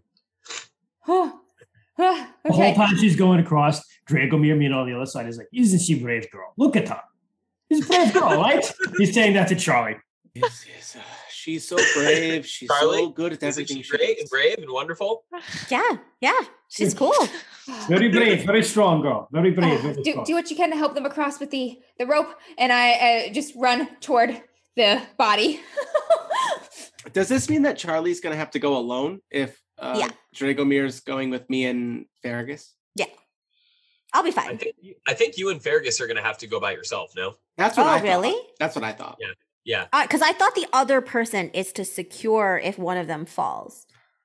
Yeah, but yeah, that's, that's the whole that's, thing that's is I have a dog. Like, I, it's um, me it's me and him in it. Let's just, you know. I mean, but well, also, like, I'm like, if you confident fall, the cable can hold more weight. Like, all of us could be on it, and it wouldn't collapse, I don't think. So. Yeah, and, and the other yeah, thing so is, like, you, you got... Oh, sorry, go ahead. Go ahead. I was going to say, all three of us could probably just go at the same time then, too. Yeah. We could try that. Let's just do that. Yeah. Risk it for the biscuit, right? Fuck it. It's, it's fucking I'm gonna take a sip. I'm going to take a sip of the special, the special wineskin before I go, though. So am I only rolling craft for Jow's contraption for... Fergus, or am I rolling craft twice, once for me and once for Fergus? No, just once for both of you is fine. Okay, okay. Yeah. Right. Um, while you guys are doing that and getting your shit squared away, ready to take the leap of faith, uh, Theo, you run over to the body mm. and um, not rolling yet. You, know, you, you look at it, and like I said, there's there's a lot of blood there. Like you you probably go down to your knees or whatever, and yep. it's not too long before you feel the uh, you know the wetness seeping in. Part of it's probably the snow. It's also a little bit warm. Okay, that's a good sign. I'm going to check for vital signs like pulse, breath. You have medicine. I do. Actually, medicine is my um, discipline in Magiantus. Make me a medicine check. I have a surgeon's kit, too, so when I get over there... I also have a surgeon's okay. kit. Okay, yeah, didn't know if uh, you would need gear. fourteen. fourteen, so you uh, you go to check uh, you go to check his pulse or whatever, and uh, you're having a little bit of a tough time feeling for it. His skin is very pale and cold. Um, you're not sure how long he's been here. And then you kind of like clear away the the padding around his neck and stuff. He's got like a scarf and this big heavy outer coat on and stuff. And you find his, you know, you find his uh, uh jugular pulse, fucking jugular, yeah, oh, pulse. Gotcha. And um, and you do catch a slight. It's very faint, but it's okay. there. There's something there. His heart's beating. Okay, I'm gonna oh boy. start triaging immediately. I need to find out where he's hurt, if I can roll him over, if I should roll him over, if that's gonna fucking do more damage than good, find out where he's bleeding, and just... Also, if I can tell who this is at any point. We'll let you do that, and simultaneously while you're doing that, the other three are gonna start getting across. So, go ahead and make me your rolls, guys. Oh, goodness, here it goes. I'm doing travel. Same thing, travel. Oh, ten. That was fine. Ooh. I got nineteen. A, I got an eight for craft. Eight doesn't Ooh. feel good. Eight does not feel good. Oh, no. I'm just kidding. They're like, no. You literally screwed the pooch. Eight. Oh, no. I mean, that we hopefully, lost all of our viewers. Hopefully Zhao is like in the middle of the us. Hopefully Zhao is in the middle of both. That was that was like one of the worst rolls. I rolled a three on the D ten. Uh, I rolled a three too. I got I got a ten. Oh my oh gosh, my they're God. stuck. So here's what happens. So I'm gonna say with with your roll, Charlie, since you did so exceptionally well, you get a nineteen. Um, really everything is going pretty smoothly, but then uh, Fergus starts like freaking out. Like he's like either the suspension system that is carrying him is not comfortable. It's like riding up on his groin or something. And he starts like yapping and he starts like biting at the rope that's like holding him onto this cable, like not knowing what to do. Okay. And then you've got like Drago like smacking him, like trying to get him to stop like biting the rope. And uh, eventually though, uh, Zhao is able to like kind of like hold him so he's not like freaking out and like shaking the whole rope and stuff. And uh, you are able to help push them all along and like get them to the other side safely. Just nice. in time as just in time as Fergus like finishes chewing through the rope that was holding him on. Like bips it onto the landing face first, like scorpions a little bit, but he's fine. He's walking off. Yes, yes, perfect. I look, I look to Charlie for sure, and I say like, "Oh gosh, y- you say the word, and uh, whatever I have that you want is yours." Fergus he's means more gone. to me than I'd like to admit, and uh, yeah, thank you. Oh, that's so sweet. You love your dog.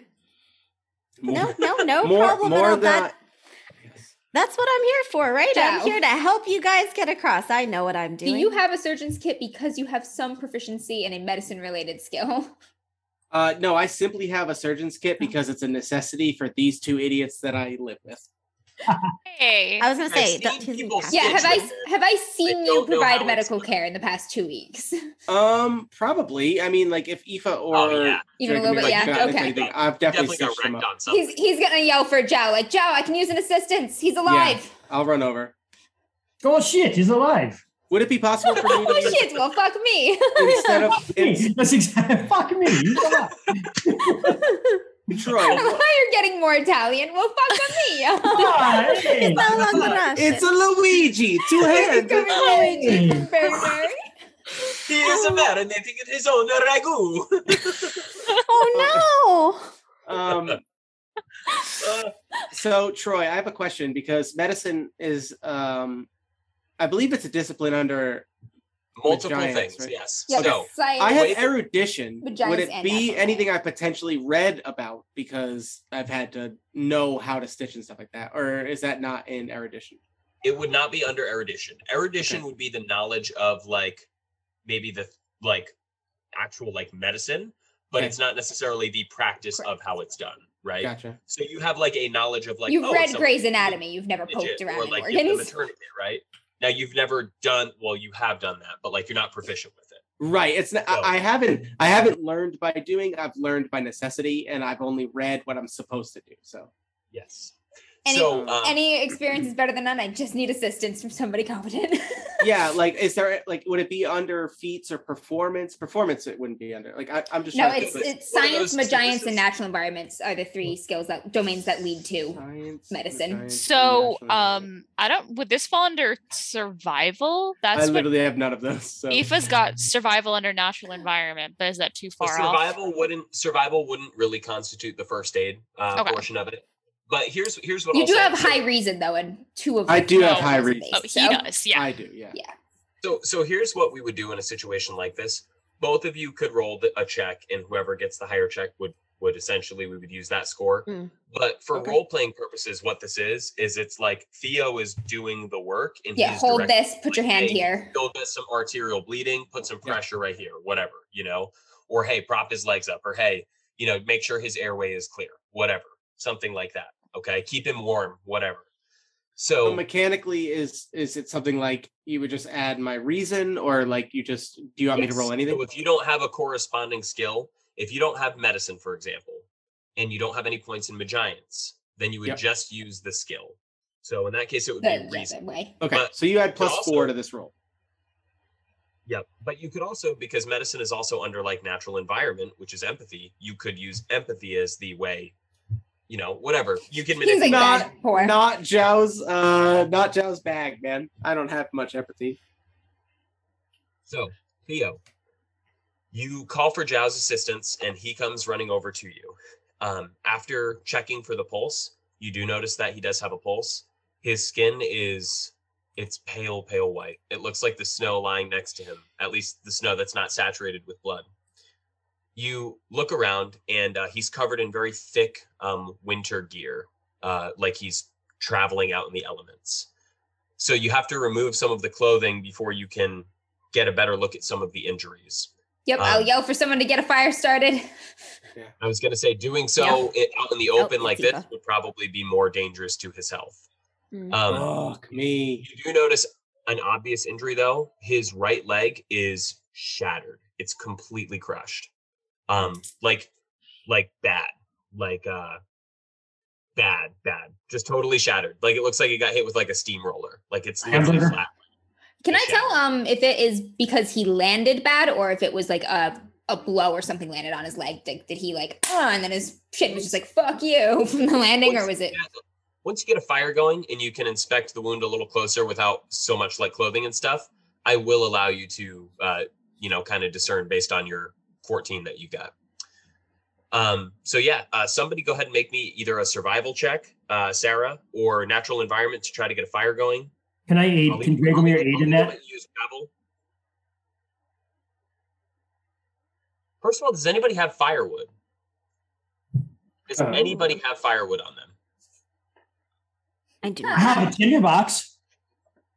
Yeah, I also have a tinderbox. I do not have firewood, though. I have some torches. Yeah, torch. Yep, torch is something.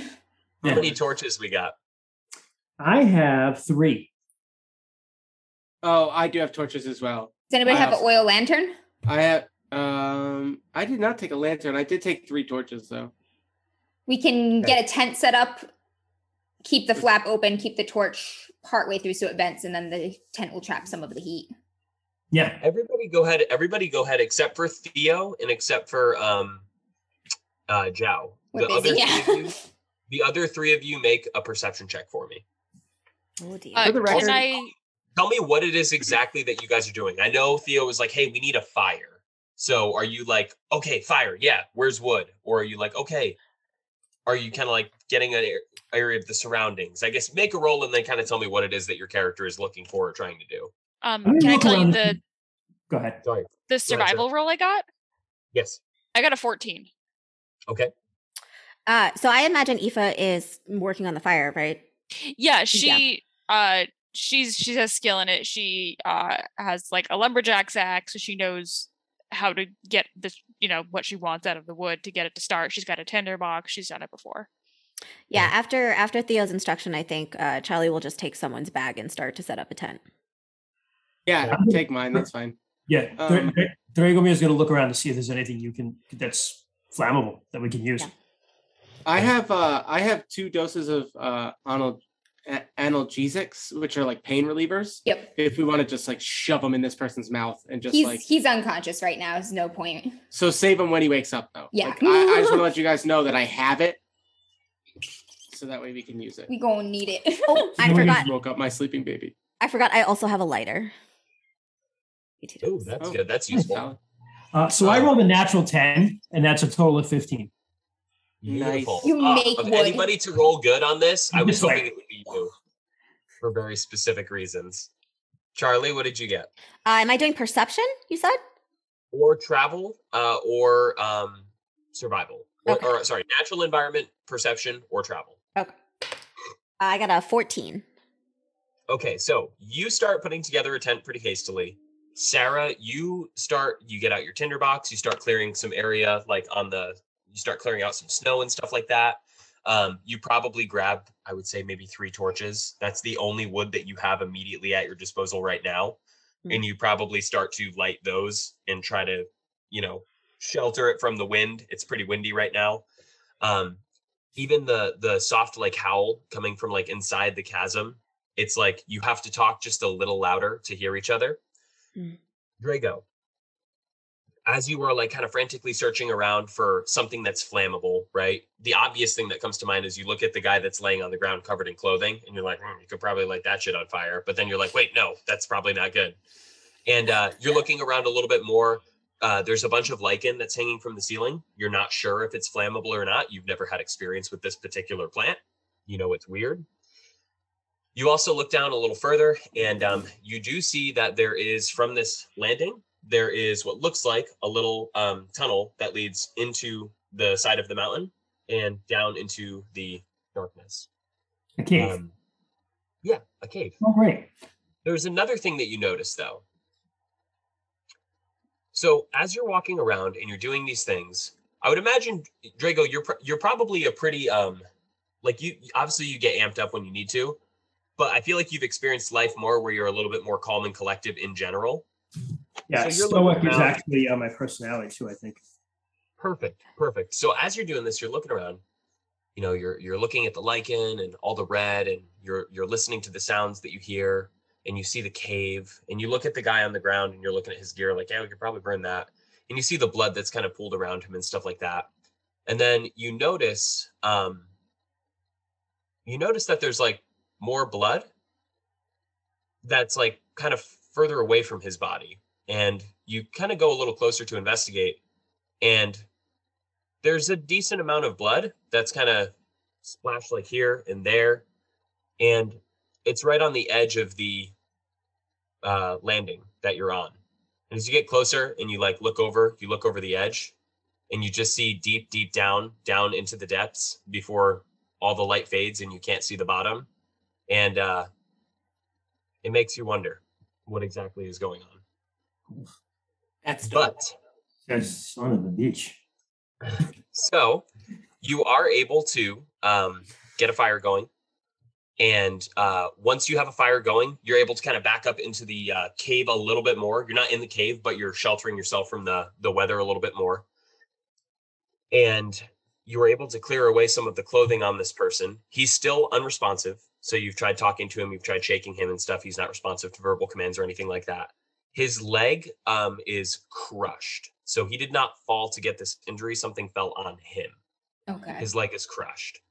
As you look further back into the cave, you notice that there's a dark brown um, stain that comes from inside the cave. And you start putting like two and two together, thinking about what maybe happened and stuff. And you imagine that this person, whoever he is, had some sort of horrible accident. His leg was crushed by something, and he crawled his body on his hands to try to get out of wherever he came from inside this cave. And you just see this thin, like, just line of blood before he just couldn't pull himself any further and collapsed. Okay. That means two things to me. That means no one in the, he didn't think anyone was in the cave with him who could help him. Or two, he was very afraid of something in the cave to come back out here into the elements. There's also this, uh, I'll show them the blood that leaves. leaves uh, is this someone I know? Is this Mason or anyone? You do not recognize. Oh, that's a great question.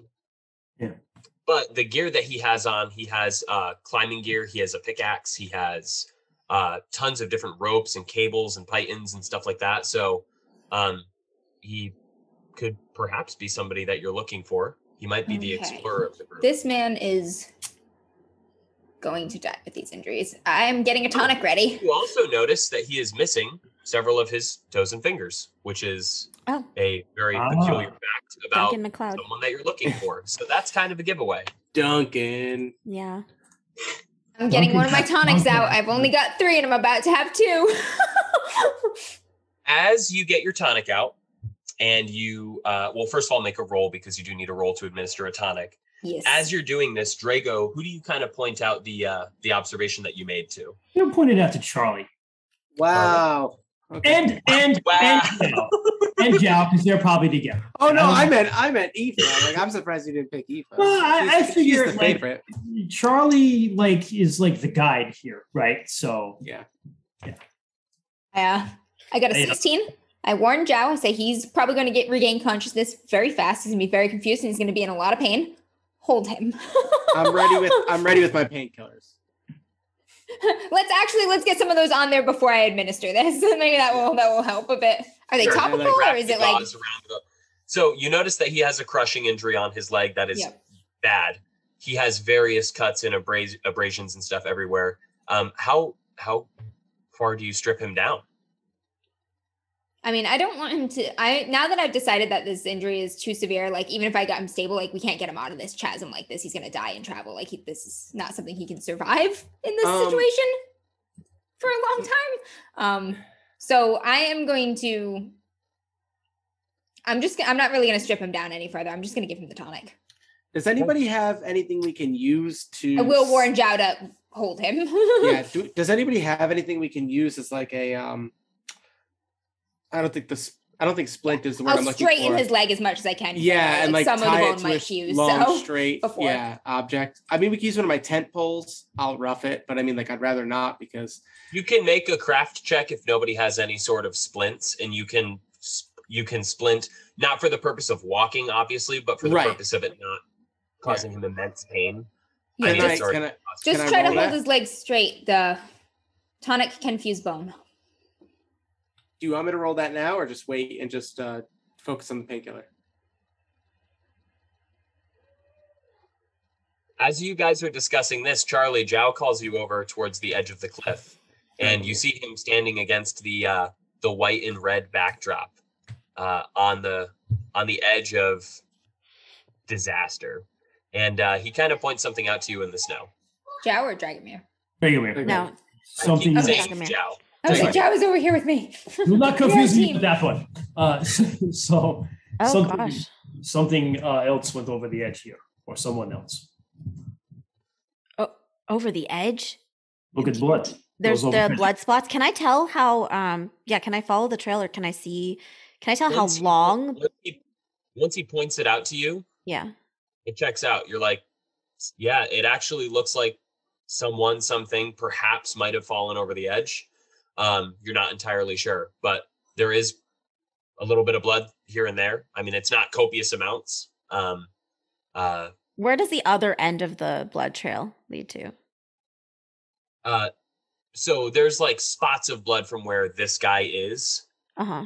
to the edge of the cliff. Gotcha. And then the trail ends there. So someone was near him or with him, bleeding, and either jumped or fell climbed off. Climbed down or climbed. Yeah. Or, or tried to climb down, right? Yeah. yeah. Perhaps. But it's pretty steep, right? Very deep. You can't see the bottom. Yeah. Is it steep too? Like, is it climbable without gear? Sheer drop. Sheer drop. Yeah. I mean, so you, nobody... could, you could rappel down, but you wouldn't. Again, it's more than a, it's a more than a vertical angle. Yeah. And, and there would there would still be gear here if they rappelled because they would have left their these there would be ropes. Yeah, yeah. Right. Right. I mean, something to ask uh, if they do manage to get him awake. Yeah, I don't. I don't. The interesting thing is now, uh, can I take a like a tracking would be what like travel or natural world? Can I just take a look? Can I just take a look around and see, you know, look at the ground to see if there was a scuffle or something around them? Sure. All right. Yeah. We're, are we also able to see from like the fresh snow and the blood trail, like how long ago this was? So the I know the blood I know the. Still, go ahead. Sorry. The, the blood was still a little bit warm, but I think more of that had to do with the fact that it was the heavy clothing that was saturated and it was underneath him, so it was yeah. protected from the cold environment. He could have been here for, I mean, he was covered with a layer of snow. So yeah. since it started snowing Overnight. in the morning, at least, he's been here at least since you woke up in the morning, perhaps the night before, maybe somewhere in that ballpark. Okay. Okay. Yeah. Uh, I got a fifteen. Drago, you look around and uh, you start to try to use your tracking abilities and stuff like that. And um, you're, you know, you're kind of, the ground is covered with a uniform layer of snow. And you start brushing aside some of the snow, seeing if you can see anything more, anything else to indicate what was going on. And um, it's just hard stone beneath you. There's no footprints or anything. There's nothing that could have made an indentation for footprints or a struggle. Um, but you just get this terribly, terribly uneasy feeling. You're you're not like, you think you would feel much more at ease if the man that you found was dead. Everything would feel righter in the world. Right.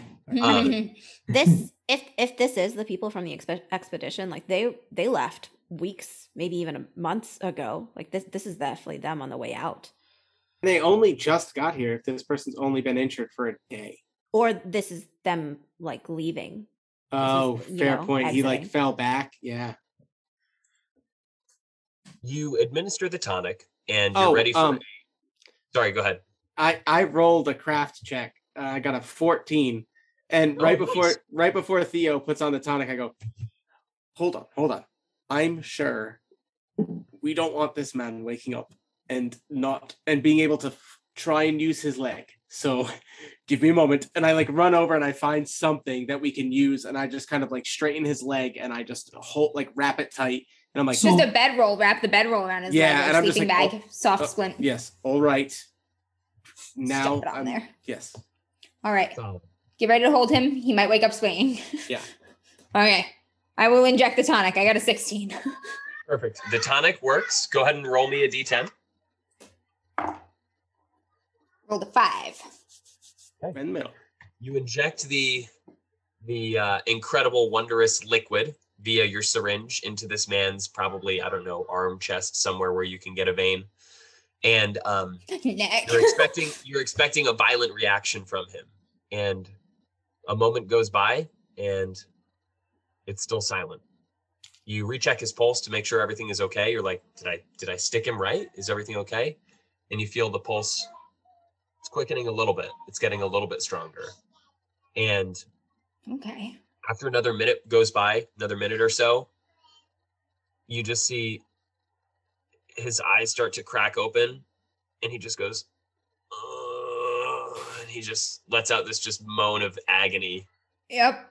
Easy there. Easy there. Open his eyes. And uh, yeah, he's just You're... kind of in this like dazed state a little bit. Okay. Semi-conscious. Okay, I'll have Joe keep holding his shoulders, and I'll just talk to him soothingly, like, easy. You're I gave him You're the painkillers, right? What did you say? His painkillers are. I gave yes. him those painkillers. They're okay. they're in they're in full effect. You wrapped the gauze around his right. leg and covered them in that analgesic.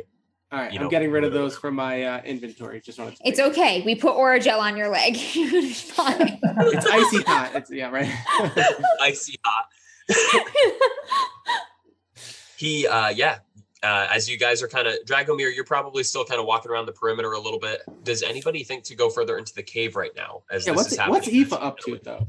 I was going to say, she she was tending the fire and then seeing that, all right, they're kind of getting a hold of it. She is going to, because she is going to kind of like peek into the cave and just try and see if she can spot anything, figure out where they are, what's going on. You start walking back towards uh, the cave, away from the little uh, ledge that you guys are standing on. And you get a little bit further in there, and uh, you're probably maybe ten, fifteen feet into the mouth of the cave. And uh, next to the side of you, you see this, um, it's like a torch uh, holder, uh, except there is a nebula on it. Hmm. And uh, it is just there on the side of the wall. And you look down a little bit further, and you really strain your eyes in the dim light to see if you can see anything more. You're fairly confident you see the glint of metal as there's another one, probably another twenty, twenty paces or so further down. Okay. Um, she, she kind of looks at it and then just turns back and then is about to, to, to yell to Theo, but sees him talking to the good dude, just like, oh, time to shut my mouth. Uh, and then just like walks back out, but kind of keeping one eye on the cave in case anything comes out at them. Sure, sure. The um, the man kind of like, he's still dazed and confused a little bit, and he's like, he whispers something that you can't quite make out. You lean in a little bit closer as his breath is very labored, and he's probably got some crushing injuries to his torso and stuff as well, and he just whispers to you, water. Yep, I actually have two water skins. I will... go through my bag, whip one of those out. All right. Uh, I will ask Jado, you know, help me help me set him up enough to let yeah, him drink. Yeah. I get his head up enough that you can pour some water in his mouth. Yep, he's there. Prop he's there, mate. And, you know, he, you help him get down a couple of swigs of water, and um, he just he's just grimacing through the pain. And uh, you could you can only imagine the type of pain this guy is probably in right now, even with the painkillers. But uh he looks like a hardy fellow. It looks like the muscles in his body are made of just sinew and just gristle spite. and spite. Yeah. And uh, and he like he like looks at you and he like holds your arm and he's like, he his eyes open a little bit more and he like takes in everything and sees everybody around you and he sees the chasm and then he just like closes his eyes and he takes like a big breath in and like winces a little bit as his chest rises a little bit. And then he just lets out a big, big breath.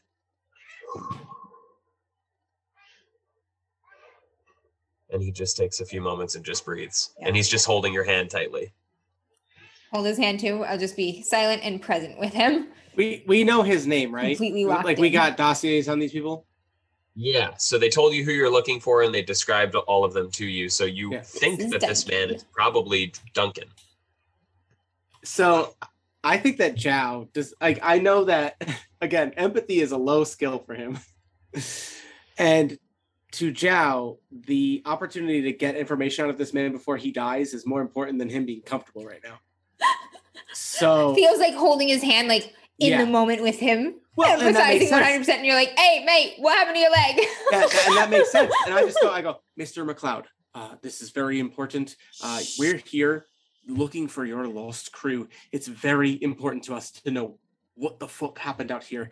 Uh, yeah, yeah, I have yeah, my let sister, him process. And I just look at Theo and I'm just like, if he can tell us literally anything right He's now, it's more important. He's not going to drop dead in the next thirty his seconds. Eyes, his eyes open wide and he kind of like, he like turns his head and looks around a little bit. And when he does that, you just see like this thick just gash along the side of his head. And there's just like blood and other shit going. You don't even know. Like you think you see a portion of his skull maybe exposed. And he looks at you and he says, Still. He's like the others. He's like, they're in danger. They're hurt. He's like, they're inside the cave. All right. You're, you're hurt too. Let's take care of you. And then we'll, we'll go after the others. He looks at I you and he pulls you. He looks at you and he pulls you closely to him with strength that you're surprised he still has left in his body. And he's like, he's like, he's like, forget about me. He's like, they might not have time. Shit. Oh shit. Yeah. These are exactly the kind of ethical dilemmas that Theo's bad yeah. at. He's like, oh no, it's happening ja- again. Prioritizing human, human, which human life? Oh, human lives are, oh, human lives have value. Oh. I, I gra- Zhao grabs Theo and he's just like, all right, we need to make a decision. I'm going to see my sister, stay with him. I'll be back and let you know what we're doing. And I okay. get out and Zhao and Zhao gets out of the tent um, and leaves Theo with uh, Duncan MacLeod and just kind of like walks over to Dragomir, Charlie and uh, Aoife, and just I'll wait and let you explain what they're up to while I while I come over, but just in case. But I had uh, while that was going on, Dragomir had just pointed out the blood and, and what he found to Aoife, and uh, you know told her to be extra on watch. Yeah, right. Aoife's like just coming out of the out of the cave and kind of keeping her eyes out. All right. Yeah. When Zhao walks in, he just kind of looks around and he's like getting used to the lighting in the cave. He finds everybody and he just goes, that man's fucked. Period. Oh shit. That man's not going to make it. It's Theo's in there trying. I've seen this kind of thing. That man's. Everybody's just convinced he's dead. They're all just like, fuck him, he's dead. Fuck him. No, he's going to be Theo. The only one who survives. Well, well, and the thing, the problem is, it's not even that like his injuries are that bad. It's that there's no way he's going to be able to physically move the two yeah. week journey. So it's one of those things where Zhao walks in and he says, he told us that the rest of the crew, they're in terrible danger. And we have things to figure out here. We need to find anyone who we can bring back for information, for coin, for our payment. That man, but, seasoned adventurer, it, it was bound to catch up with him at some point. But and like and at that, he kind of like looks at Charlie, almost apologetically for saying something like that. But then he looks to Aoife and uh, and Dragomir and just goes like, "What have you found in here? What's what's going on? Do we have anything?" There was another one here. Look, and I'll show him the blood that went over the edge. That's yeah. He said that they're in the cave. I, is... There's um torch holders in the cave with like a little symbol on them. I wanted to ask Theo, but no, it's not the time. Um, they've got like a little nebula on them, like you know, like a torch holder. It's like stuck mm-hmm. to the yeah. wall. You but it's got nebular sitting in it. Yeah. Um, so, so you guys might not know what a, a nebula is. It's like a, it's like a it's an electric light. It's, it's an electric lantern. Oh, lantern. I'm oh, a okay. It's a lantern. Okay. okay. They're mine okay. lights. Right? I thought it was a symbol. Yeah. All right. Yeah. Same. They're like they're like mine lights, right? Like basically. Oh, yeah, exactly. But they're just like light. Yeah, okay. They're just like electric. So then let ones. me re, uh, readjust my statement here. Uh, they've got them fancy Magiantus lights in them, the the nice ones, like. Going right. down a bit of ways every like ten or fifteen feet or so. So they must have been going obviously into the cave to look for whatever it was. They were and looking. Whatever it was, they had those lights like stuck there. So they're probably going in and out a bunch or were trying to anyways. Right. Zhao looks at Dragomir and just is like, you had to take a job with the fucking Magiantist and shit. Listen, if you hadn't gotten us in trouble in the last town, we could have stayed. What's, what's, what's wrong with the Magiantist? Nothing. Nothing. Great people. Nothing's wrong with Magiantists. It's simply that I have a checkered history with them, if you will. I've uh, particularly made some poor decisions in my life. Uh, part of being an orphan, I guess. But regardless. Aoife just looks at Charlie and just goes, he stole from the Magiantus Guild and is a frickin' dumbass for doing so. What the fuck? What the what? fuck? I like her. You're not gonna tattle on us. You don't know that. I like as her this, too. I just really quick, guys, as you guys are having this banter, Theo, you're still with Duncan. And uh, he's still kind of holding on to you, and you can tell, you know, his heart rate has quickened, and he's he's obviously got some worry on his face and stuff like that. And he's trying, it looks like he's, it looks like he's not here right now. He's in a faraway place. His mind is somewhere else. And he looks at you and he says, he's like, I can't leave my crew on the mountainside again. He's like, I swore I'd never do it. We're not leaving anyone. He looks at you and he's like, I'm not sure I've got much time left in me. I just dumped a heavy dose of tonic in here. So here's what we're going to do. My team and I, we were sent to find you. We're going to get you all out. We're going to go into the cave and we're going to find the others. But I need to, I need to at least get pressure on all of your injuries. And we're going to put you up in the tent and you're going to stay there and you're going to keep warm and we will be back for you. He looks at you and he goes, will you stay here with me? Yeah. I mean, for as, for as long as I can. Um, do you think the rest of the crew's hurt? He's like, I, I know they're hurt. He's like, do you know how deep they are in the cave? He uh, he takes a moment and he uh, he's slow to respond to you, probably because of the head trauma uh, yeah. and the severe loss of blood.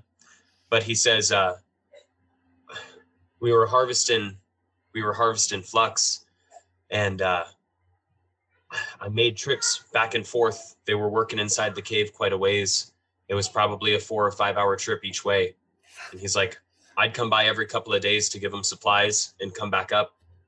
And he says, uh, I was down there and I was enjoying a meal with them. They hadn't seen the sunlight in quite some time. And uh, there was an explosion. There was a collapse. And he's like, crushed me leg. And he's like, uh, uh, he says, Mason's beyond the wall. He was alive when I crawled to try to find help. but he's he's trapped as well. Do you I'm know afraid, if he's uh, hurt, or is he just on the other side of the barrier? Could you tell? Uh, he's like, yeah, Mason's hurt. And he uh, he looks at you and he says, um, that other one, uh, Sarabas, he didn't make it. No, fuck Sarabas. Okay. He said, uh, yeah. And that's all he says about the folks that were there. Okay. What, what about Evelyn? Have you seen Evelyn? He kind of he kind of pauses for a moment when you ask him that. And he uh, he looks again like he's maybe somewhere else, like he's trying really hard to think of something and the words are escaping him. And he says, uh, Evelyn was, uh, and he's trying to like scratch, he like, like tries to like move his arm and like scratch his head a little. And then he's like, realizes that that's a painful effort. And he says, yep, yep don't touch that. He's like, uh, Evelyn, Evelyn found me. She said she was leaving to get help. I just started crawling, anticipating she might not come back. He's like, she's not the type of gal that can climb the side of a mountain. Okay, maybe she doubled back. Okay, okay, let me, uh, uh, a little help. We need to, let me finish wrapping this, and I'm going to finish wrapping everything the best I can. Pressure, first aid, and then we need to get him set up in the tent, like in the mouth of the cave, maybe more sheltered from the wind. I think so. As you're um, doing that, as you're sheltering him, as you're kind of clothing him and wrapping him and stuff like that, he looks at you and he says, to die alone is the worst death. He says, unfortunately, I've left men in that position before. And he's like, but thank you for for staying as long as you can anyways. And he uh, kind of closes his eyes and puts his head back and dozes off. Do I think this man is going to die? How long do I think we could leave him at a time before he needs someone to tend to him, basically?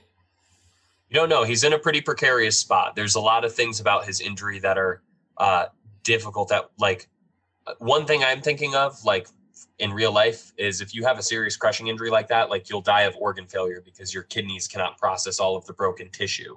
So, like, even if his immediate bleeding and trauma is like okay, that usually happens when the when the uh, weight is lifted, though. It takes a little time, but but yeah, potentially, right? I mean, the guy's in good shape. He's a little older, but he's he's in you know great condition, and he's obviously survived frostbite and shit before. He's lost toes and fingers and stuff, so he's a hardy dude, and he's trying hard to hold on. You're not sure; it could go either way. So, I mean, twelve hours, right? You said it's like a four-hour trip down to the caves and back. Like, you said it's four like hours. A four or five-hour trip each way to get to where right. They were working. So, like, twelve hours, like, before we tend to him again, you think he's... I don't know. Mm-hmm. I think I think Theo would be the best person to make that educated guess, and right now you'd be guessing at best. You're not sure. Oh, my God. He doesn't want to leave this man alone, but Mason is also in there. You can rendezvous with the rest of the crew now and let them know what you heard and what you discussed. And yeah. uh, I promise, just to let you guys know as a heads up, we probably will be wrapping up in the next like ten, fifteen minutes-ish for this session. Uh, there's a good spot I'd like to get to, and then we'll kind of go from there. Basically descend into the cave. and then um, never seen Duncan, Duncan's hurt pretty bad, but he, uh, he said that the crew is, uh, they're extracting flux down in there. About four or five hours from the mouth of the cave. Uh, there was an explosion. Flux is very volatile. It probably caught. Um, and it, it collapsed a good portion of the cave. He was hurt. Uh, Mason's on the other side of the barrier. He was hurt as well. Um, Evelyn was with him. She left to get help. He hasn't seen her since he I'll lost just, consciousness. Oh, when, you, when she says Evelyn left to get help, I'm just going to look at Aoife and and Charlie, like, kind of look back at the edge of the uh, cliff. Yeah, we, we Sarabas is dead. we found uh, we found a blood trail leading off off a different spot on the cliff, away from. Uh, Some someone or something went over the edge. Yeah, but there. Are you sure she didn't just go up to the edge, realize she couldn't climb it, and go back into the cave? I don't know, leader. Evelyn's smart. I don't think she would. You don't know either with your track roll. I mean, I've never met Evelyn, but Evelyn Wait, went really? to college. I don't think she would try to climb a sheer cliff and... You're not sure. If you if you were in a situation like that, you know you would not try to climb. You'd probably try to get across the, the cord, the rope. Yeah. Perhaps climb up from the other side and try to get help somewhere? You're not sure. You're quite a ways away from civilization, so. Yeah. Wait, with his fourteen, though, he didn't see kind of more blood leading away, or? I did roll a natural oh, ten, too, on that. Yeah, so uh, what happened was he saw the, he saw blood, and he saw the blood, you know, splattered between where Mason was, or not Mason, sorry, where Duncan was and, yeah. like, the edge of the cliff. Yeah. But he didn't see any signs of, like, disturbance or anything, not because he didn't roll good enough, because it, it would be literally impossible to. Like, gotcha. It's on solid. Gotcha. It's, yes, yeah, it's yeah, hard that's stone. Right, that's yeah, right. okay. Okay. Right, right. I would think that there's a good chance Evelyn went back inside to see if she could take Mason out once she realized she couldn't. I've been, no, we've been with each other for two weeks now. Mason is obviously very important to Inceptor Theo. Has that caught on? He probably hasn't told us any of that, but like, have we figured that out, or? Um, yeah, he would have volunteered at least that Mason is a friend. Okay. So he okay. volunteered for the. So we go deeper in cave then. And you're a little bit, you're a little bit scared too, Theo, about, um, again, that worry that you had the, the night before when you were making camp. You're anxious to hear that he could still be alive, but you're terrified as to the alternative. What if you get there and he's not? What if you were too late, you know? Or I'm what also if you... thinking a step further that if we all die trying to rescue him, who's going to take care of his daughter? Yeah. So there's a lot going on there. Um, Despite... He's, he's, uh, Miss Mason is a good friend of yours, then, yes? Yeah, he is. He's he's a good guy. He has a he has a young daughter at home. She's sick. And... Okay. We will go in cave, then. I know what it's like to... Uh, we need to go and find for you. You would not want to live with not knowing that you could have done everything you could to save him. Believe me, I know that. Yeah. Um... Jow, I I hate to ask, but would you mind leaving Fergus with Duncan? Um, he's lost a lot of blood. He could they could cuddle for warmth. It can make it could make a big difference. Yeah, I look at uh, Theo and um, I guess I I look and I say, "Hi, that's a good idea. I uh, Fergus, you stay, stay with this man." Sit, and there's, and like there's not much right out here that can hurt him either. It's not like yeah. predators can get to them. And uh, I also look at Duncan and I say, um, I respect a man who pushes boundaries. And uh, and uh, I, I look at him and I ask Theo, I say, can you leave your second water skin with him for yeah. water? I'm already getting water skin and some food out. yeah. And I and I pull out one of my final two pints of ale and I say, this was supposed to be for the success of, of this mission. And I say, I'm giving you one of these for when you need it or when we come back to celebrate the fact that you've cheated death, my friend. And I hand him one of my pints of ale. Not like I'm not an empathetic person, but at the same time, Jow doesn't think about the fact maybe blood thinner, who knows? Like it doesn't matter to him. He just goes like, a man deserves to drink. You know what I mean? He like, will be wasted on that. And right, wasted, exactly. Maybe and I just hand it to him and I just say like, you know, if you need it, you know.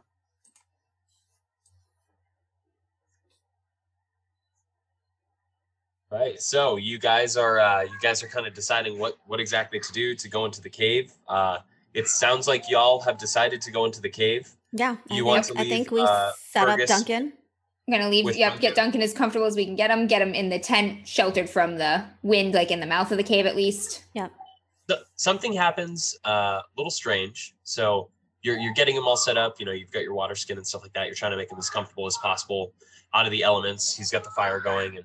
He's kind of, you know, he keeps like opening his eyes for a little bit, looking around and then, you know, looks at you guys, stares at you a little bit, and then he'll close his eyes again. He, he kind of keeps doing that and whatnot. And uh, when you bring Ferguson uh, into the tent with him, you're like, Fergus, you stay here, boy. Like Fergus, like growls, like he looks at the guy, like, and kind of starts to growl. And then oh.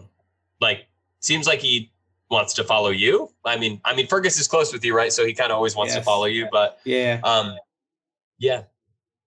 He kind of stand. He, the fur on his neck raises a little bit, and he kind of growls at the guy. And uh, I also don't want this dog to maul this man to death. That would be terrible. Fergus, Fergus is not going to bite him. I promise. Fergus is a good guard dog. He's just also a good judgment. He's just a good judge of character. Uh, can I make a relation check to just kind of vibe check this guy? Sure. Vibe check this man. I wanna. Can I make a vibe check? yeah, make a, make a relation check. That's fine. Uh, I just got a This is a lot. Uh, seven on the die, plus three, plus two, plus another two. So what's that? fourteen? Yeah. Yeah. I mean, yes. how long have you had? How long have you had Fergus for? I think I've had Fergus for probably a good couple years. Like, uh, you know, picked him up as a street dog when someone else was probably like sure. leaving him to to die, and just took him. You know. I would imagine Fergus does a pretty good job of protecting you. He's a guard dog, and a guard yeah. dog is supposed to like be able to kind of sense when there's danger. Yeah. Uh, he's also probably not a very lovey dog in general. Like he probably no. doesn't just walk up to people and love on them. You know what I mean? Correct. Yes. Um, but yeah, he's kind of growling and, and doesn't want to get like closer to him. And uh, Duncan kind of opens up his eyes and kind of sees what's going on. He's like, he's like, hey, yeah, I'm an asshole. Furry animals don't love me. And uh, he kind of like says that dismissively. And he's like, you don't have to leave the dog here if you're not comfortable. And the dog just kind of like lets out a low growl again. Well, I can't take the dog down a sheer cliff, down the cave mouth. And I think that it's not like this man's going to kill my dog in the state that he's in. So I'm confident Fergus can defend himself if things got to that point. Yeah. Um, and I also, at- if we all get trapped and died, like the dog has plenty of food. He's going to last longer than us. yeah, I, yeah I, I look at Fergus and I, I get down on my knees and I pet him and I say, all right, boy, here's the thing. This man, whether he's a good man or he's a bad man, is in no condition to do anything anymore. And what we need to do is go find the other people he was with so Daddy can get paid and we can get a place where you never have to worry about meeting terrible men again. And uh, so, yeah. I'm going to say that you do, you know, you do a good job of uh, of kind of putting the dog at ease, but there's a hot second there where you're leaning down in front of him and he's looking through you and he's growling, like looking through you, growling at this man. Wow. And, uh, but you're able to kind of get him to wag his tail and kind of he'll he'll walk on over to like a corner and kind of lay down and just stare at him. Yeah, I think even yeah. then that even then, like even though Theo said like stay with him and cuddle for warmth, I tell um I tell Fergus um mouth the cave, basically. And and yeah. and like he knows better, like if, if anything comes, he'll bark and we'll probably hear him from down at the bottom of like that chasm. But maybe, who knows? That's the hope. Not that we'll make it back up in time, but. Um, what kind of supplies did Duncan have on him anyway? Does he have more things to burn and stuff in his own supplies? Oh, yeah. Does he have, like, I, like, I want to make sure this man does not have a weapon to stab my dog with. oh. uh, he's got, like, his climbing gear, like his pickaxe and stuff like that. Um, and he's got, like, his, uh, like, ro- he's got tons of rope and stuff like that. He has climbing gear. He has like a second set of boots, like spikes in his boots. He has a large pack uh, that was kind of like kind of strewn to the side of him when you found him. Uh, bedroll, like cook, like pots, pans, that kind of stuff. A little bit of like food left, uh, water skin, but nothing like, he doesn't have any like uh, swords or anything like that. Like, I mean, the only weapon he has is like his climbing axe. Does he have anything to burn? Oil, a lantern, anything like that in his pack? A lot of the stuff that was actually in his backpack was shattered. So there was various pieces of like glass and oil and shit that just shattered and seeped mm-hmm. through his backpack. Oh, shit. Would it be terrible to take that climbing gear and be like, you're not going to need this right now, but we're going to use this to get down to the prince? Not climbing anywhere. Yeah, he's not climbing anywhere. He's not climbing anywhere. Yeah. Yeah. Just grab, just grab uh, his gear and go. Duncan, Duncan does not like the idea of you taking his climbing gear. Well, fuck oh. him. Yeah, I no, like I got a two empathy, bro. I go, well, bud, we just fucking patched your leg, and I gave you my analgesics, so uh, painkillers for climbing gear. Fucking deal with it, and I just take it. Yeah, Dun- Duncan, you you can't climb on this leg. Well, we'll we'll we'll bring it back and return it. He looks at you and he says, he says, the way down into the cave, there's. It leads down into the into the crevasse into the mountain. There's not a lot of climbing going on. He's like, I crawled up on my hands. I go, look at me. I'm not a man who climbs on his hands. Wow. uh, we might. He shoots you some daggers, man. He bites back through the pain and shoots you some daggers. Okay, okay, okay. Everybody, let's just take a breath. Aoife's just gonna like Oh gosh. Like elbow check Theo and um not Theo, uh Zhao, and nudge for him to to follow her out of earshot of this guy. Yeah. Win, During win. This whole thing though, uh like Dragomir didn't say anything, but he totally just stood behind Zhao and had his back. Yep. I was like, didn't, didn't give that didn't give daggers back, but just like looked at him like, you want to go, bro? Yeah. I uh and when I walk away with Aoife out of earshot, I got this, man. It's climbing gear. My hands. Uh, Charlie, are you in the tent still, or are you outside with Zhao and uh, and Aoife? Uh, no, I would be kind of inside with Duncan. Okay, you're inside the tent with Duncan, and uh, Theo, yeah. You're still inside the tent too. The yeah, other I'm three, patching him up, getting him stable. At this point, I will remove some more of his clothes to make sure there's nothing I can do for like his ribs or anything too. He uh, looks at you and uh, he's like, "You take you take my climbing gear." He's like. That's that saved my life more than it's the only thing I've got left. He's like, patch me up, leave me on the mountainside to die. Go find your friends. We'll bring it back, Duncan. We're coming back. Not keeping it. I don't want your stuff. I just want to be Well, able you're to not there, Zhao. Oh, that's right. You that's right. Sorry. You can't climb like this. He wants to he wants to keep it in case he does die. It's not about climbing and leaving, it's about him. Yeah, he, he looks at Charlie like Dying she gets peace. He's traveled the he world with Charlie that like stuff. He gets it, like he's traveled the world with his stuff. We'll bring it back. I say like a promise, like no matter what. Yeah.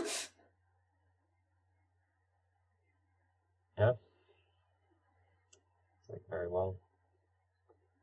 Uh, you start patching him up, and um, you. Uh, I'm going to say, Charlie, are you, um, is there anything else that you want to say uh, inside the tent to Duncan, or anything else that you want to do inside the tent? Just uh, just kind of traveler to traveler. She kind of respects that he's traveled the world. Like, he's a well-known name, right? She's probably heard of him. She's probably read of him. Um, oh, yeah. Yeah. You've traveled many adventures. I, I hope you hold on strong and we can get back to you so you can travel again or find a final resting place more comfortable than this. He, uh, he, sorry, one sec. No, it's okay. Small. Damn, Zhao. Damn. Listen. We, we need okay. to get that pickaxe back for Duncan, man. This is not okay. Listen, I have. I, I, so, wait, listen. I actually have a pickaxe within my gear. But it's it's climbing gear. It's not just pickaxe. No, but I, I have a pickaxe, like, you know, like setting up camp and yeah. shit like that. I have that in a little Joe just doesn't want him like, to pickaxe murder his dog. Yeah, that's what it is, basically. It's, right? it, yeah. yeah, this is twofold. One, I'm yeah. taking away anything he has to use against my dog. My dog has a bad feeling about him. My dog can protect him without giving this man any Your way dog can to also run. Yeah, but he wouldn't, because he's not going to go away from me. He's waiting for me to he return. He can run towards you.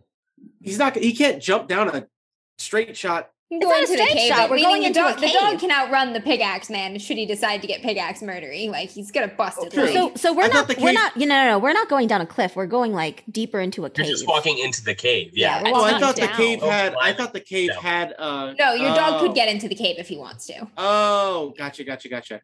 Um. Oh, in that case, yeah. Then I You'll don't relent. need this stuff. But at, the, but at the same time, yeah, I okay, I thought there was a climb necessary to get no. down to where these people were, where the cave-in happened. No, no, Zhao, you're just stealing a climbing gear to be an ass. No, here's the thing, is it, that that is absolutely not what Zhao would do. Okay. Like, it, it, gotcha. It, it, was, it was more one of those things where I thought it was going to be something helpful to us to get to his friends and make it quicker. Um, I, was going, I actually thought you just thought that, hey, we're going in a cave, we might need this shit. That, yeah, yeah, that's true that's too. Also, that's like, also my yeah. mentality. Like, you so don't. Are we right are now, we reca- are we kind of recanting that, or are we going to play with it and then you're going to bring it back, like, and say, hey, you know what? Never mind. Keep your shit. Like, how do you want to do that?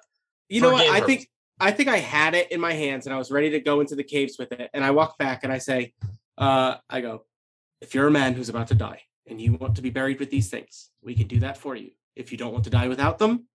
And I look at Charlie and say, because you've traveled the world with these and they're your worldly possessions. I hand them back to him, but I say, but if we need this and we don't have it, and we go down to your cave to find your friends, remember, we came here to rescue your fuck up. And I say, if we don't have what we need. It was an explosion, Zhao. It wasn't his fuck up. And I look at you, and I look at you, Theo, and I say, then it sounds like something that a Magiantist fucked up. All I'm yeah, saying. Yeah, probably. All I'm saying is that we need everything at our disposal to get the fuck out of here with whoever we can. You need to be, he said, uh, like, I just, you see Zhao get very frustrated. And he just says, like, these are the kind of problems that are easily solved no. with the right tools. You just need to go in, prepare. And, like, I look at uh, Duncan and I say, my dog's here to protect you. I don't know what he has against you, but here's the thing. I say, we're going down there. If you come up, if we come up and you're dead, we'll bury you with your things. If we go down there and we come back, and it was a pain in the ass for us to get down there without the things that you could have lent us, and you're alive, I'm going to hold it against you for the rest of your life. He looks at you after you kind of get done scolding him and being frustrated. And he looks at you and he says, he says, young man, he's like, I've seen death many times and it wears many faces. He goes, I've narrowly escaped my fair share. He says, I'm not afraid of dying. And then he kind of like swallows hard and he, tears start kind of streaming down his face and he says, I'm afraid of dying alone. And he kind of just like turns his head and he says, uh, t- he turns his head away from the rest of you and he says, go, be quick, find your friends. Don't let me die alone.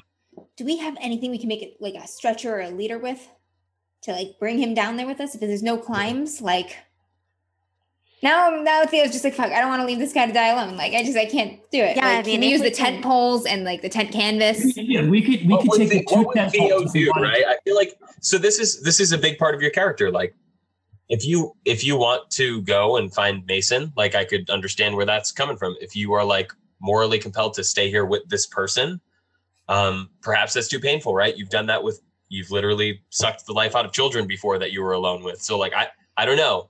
Uh, but whatever whatever you think Theo would do in this moment, I want you to be true to your character. And if it means staying here, like, I'll work with that. If it means but, going with the rest of the group, no, I have he wants to find, like, yeah. solution C, which is, like, can we bring him with us? Can yeah. we use or the tent poles? Nope. Yeah, we okay. could we, we could take to two, two tent poles and the canvas and make a kitchen. Yeah, if he said there's no climbs, like, he grabbed himself. We should be able to... Yeah, you, you know, you put them parallel to each other and you yep. roll shit together and you slap them on top of it. But now we're, now we're going down there with an invalid. He knows the way. He might also be the only person we end up saving. I don't know. I think I think we should bring him with us, too. If this is the only man... There, I'll be able to provide medical attention as we go. I... If this is the only man we're going to end up saving, you think that we have a better chance of keeping this man alive, dragging him through a cave system on a makeshift stretcher than leaving him here with things that will keep him alive for longer. You guys are fucking crazy. Let's get the fuck out of here and find Joe. those idiots Joe. that blew up the cave. The biggest risk of him dying is that he is too still, he's lost too much blood, and he gets too cold. That won't happen if we're with him. Mm-hmm. That's the most immediate chance of him dying right now. Yeah, I was like, oh, fucking science. You, okay. I, I said, like, you move this man, and he has an entirely different set of problems. The problems that'll take longer to kill him. I'm no Magiantist. All I know is that there are, what, four other people down there? Three other people down there that uh, potentially are still alive. He was confident that one of them was dead. Right. I'm going to run this by, I'm going to, I'm going to ask Duncan. I'm going to get consent here. I'm like, Duncan, been thinking, come up with another option. We can try to take you with us. We can use the tent poles and the canvas and strap you to it tight. It's not going to be comfortable. You'll, we can keep you warm though. He looks at you and he's like, he kind of like bites his lip a little bit. And he, you know how you're feeling right now. Do you think you can handle it? His eyes kind of go a little distant and stuff. And uh, he, uh, He looks at you and he says, this is how I'll go with you. All right, one more adventure, hopefully. hopefully, hopefully more after this, but at least one or more. Maybe more, yeah. he, uh, so we're going to go ahead and uh, we're going to go ahead and uh, kind of start wrapping things up here. So there's one last thing that I wanted to do. So uh, reluctantly, you know, Zhao, Zhao's not a big fan of this idea. Uh, mm-hmm. He's pretty opposed to it. He thinks it'll kill uh, Duncan. Theo brings up a good point. He thinks that perhaps they can transport Duncan uh, and keep him warm. Uh, I guess real quick before I go forward, what, kind of what does uh, uh, Aoife and uh, Dragomir and Charlie think of this? Dragomir agrees with Zhao for once. Uh, this is this this is not good. Uh, this listen, I am getting paid So I will do what you tell me to do, science boy. But this is pretty ridiculous. I understand he doesn't want to die alone. I respect that. I can respect bringing him uh, for that reason, but we'll be much harder on all of us.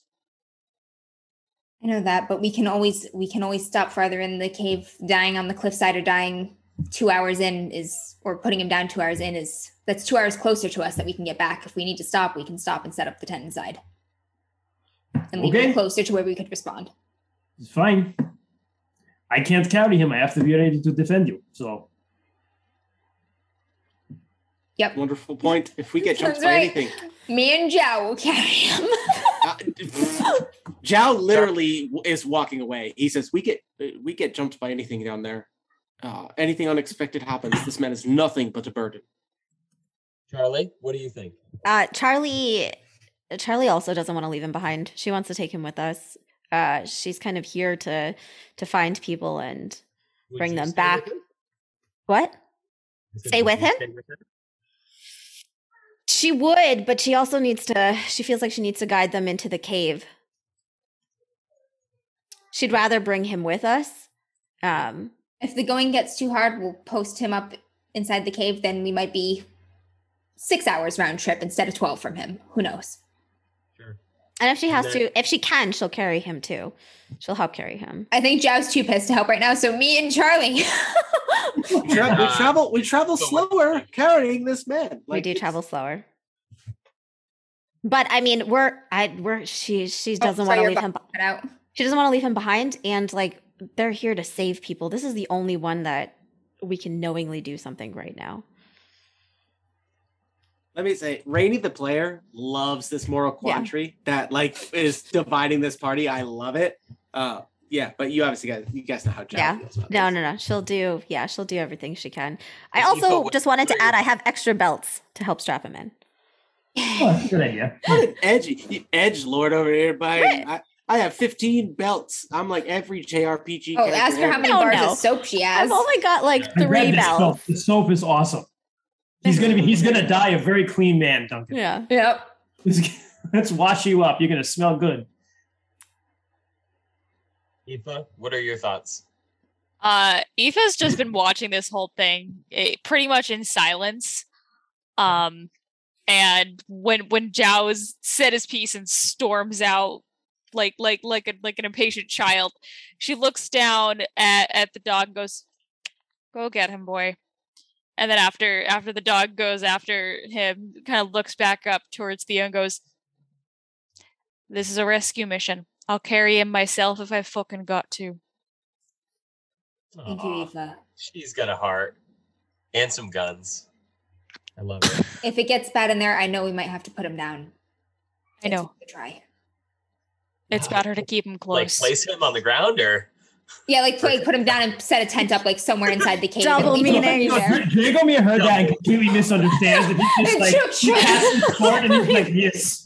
I was like, finally, science boy makes sense. yep, yep, exactly what I thought too. I mean, like physically guys, place him, not just fucking. You guys start to, um, you're, you're packing up the area that you made, you go ahead, you bandage him up as much as you can, you get ready to transport him, you make you improvise some sort of makeshift like stretcher thing that two people can can carry him with, yeah. kind of one on each end and stuff like that. And um, as you're packing up, uh, whoever whoever's at the whoever's at his head, um, maybe probably the person Theo, the person that's giving him medical treatment, so you can it, monitor his like respiration. It, it's yeah. probably Theo at his head, Aoife at his feet. So you notice he kind of like, his eyes kind of wander. Gabe, I'm almost done. Okay, bud? Okay, great. I'm almost done. Whatever you want, bud. Just not electronics. Perfect. The wall works. uh, so he's just literally spraying shit with a squirt gun. I love it. So he, uh, his eyes kind of drift over towards the uh, towards the cliff, the edge a little bit. And then his... um. He kind of like, his eyes like, just like wince just a little bit. And he like moves his head back. And as you guys start walking and descending down into the cave, he kind of closes his eyes as you're carrying him. And he just, uh, Everything is very quiet. You just hear the echoes of the footsteps throughout the cave, and then he just starts, he starts humming a very familiar tune to you. And he's like, just the deep voice resonates in the cave, and he's like, mm, mm, mm, mm. And he's just humming, he's humming that same song that Mason hummed in the cave, uh, in the in the camp. Um, yeah, he starts humming that as you're descending down into the cave, and like the tiniest smile, like just so slight, just uh, goes across his face as you guys descend down into the cave with him. That is where we will wrap up this session. Oh my god! Shit, wow. Guys, we're fucked. Yeah, we are. Oh, totally.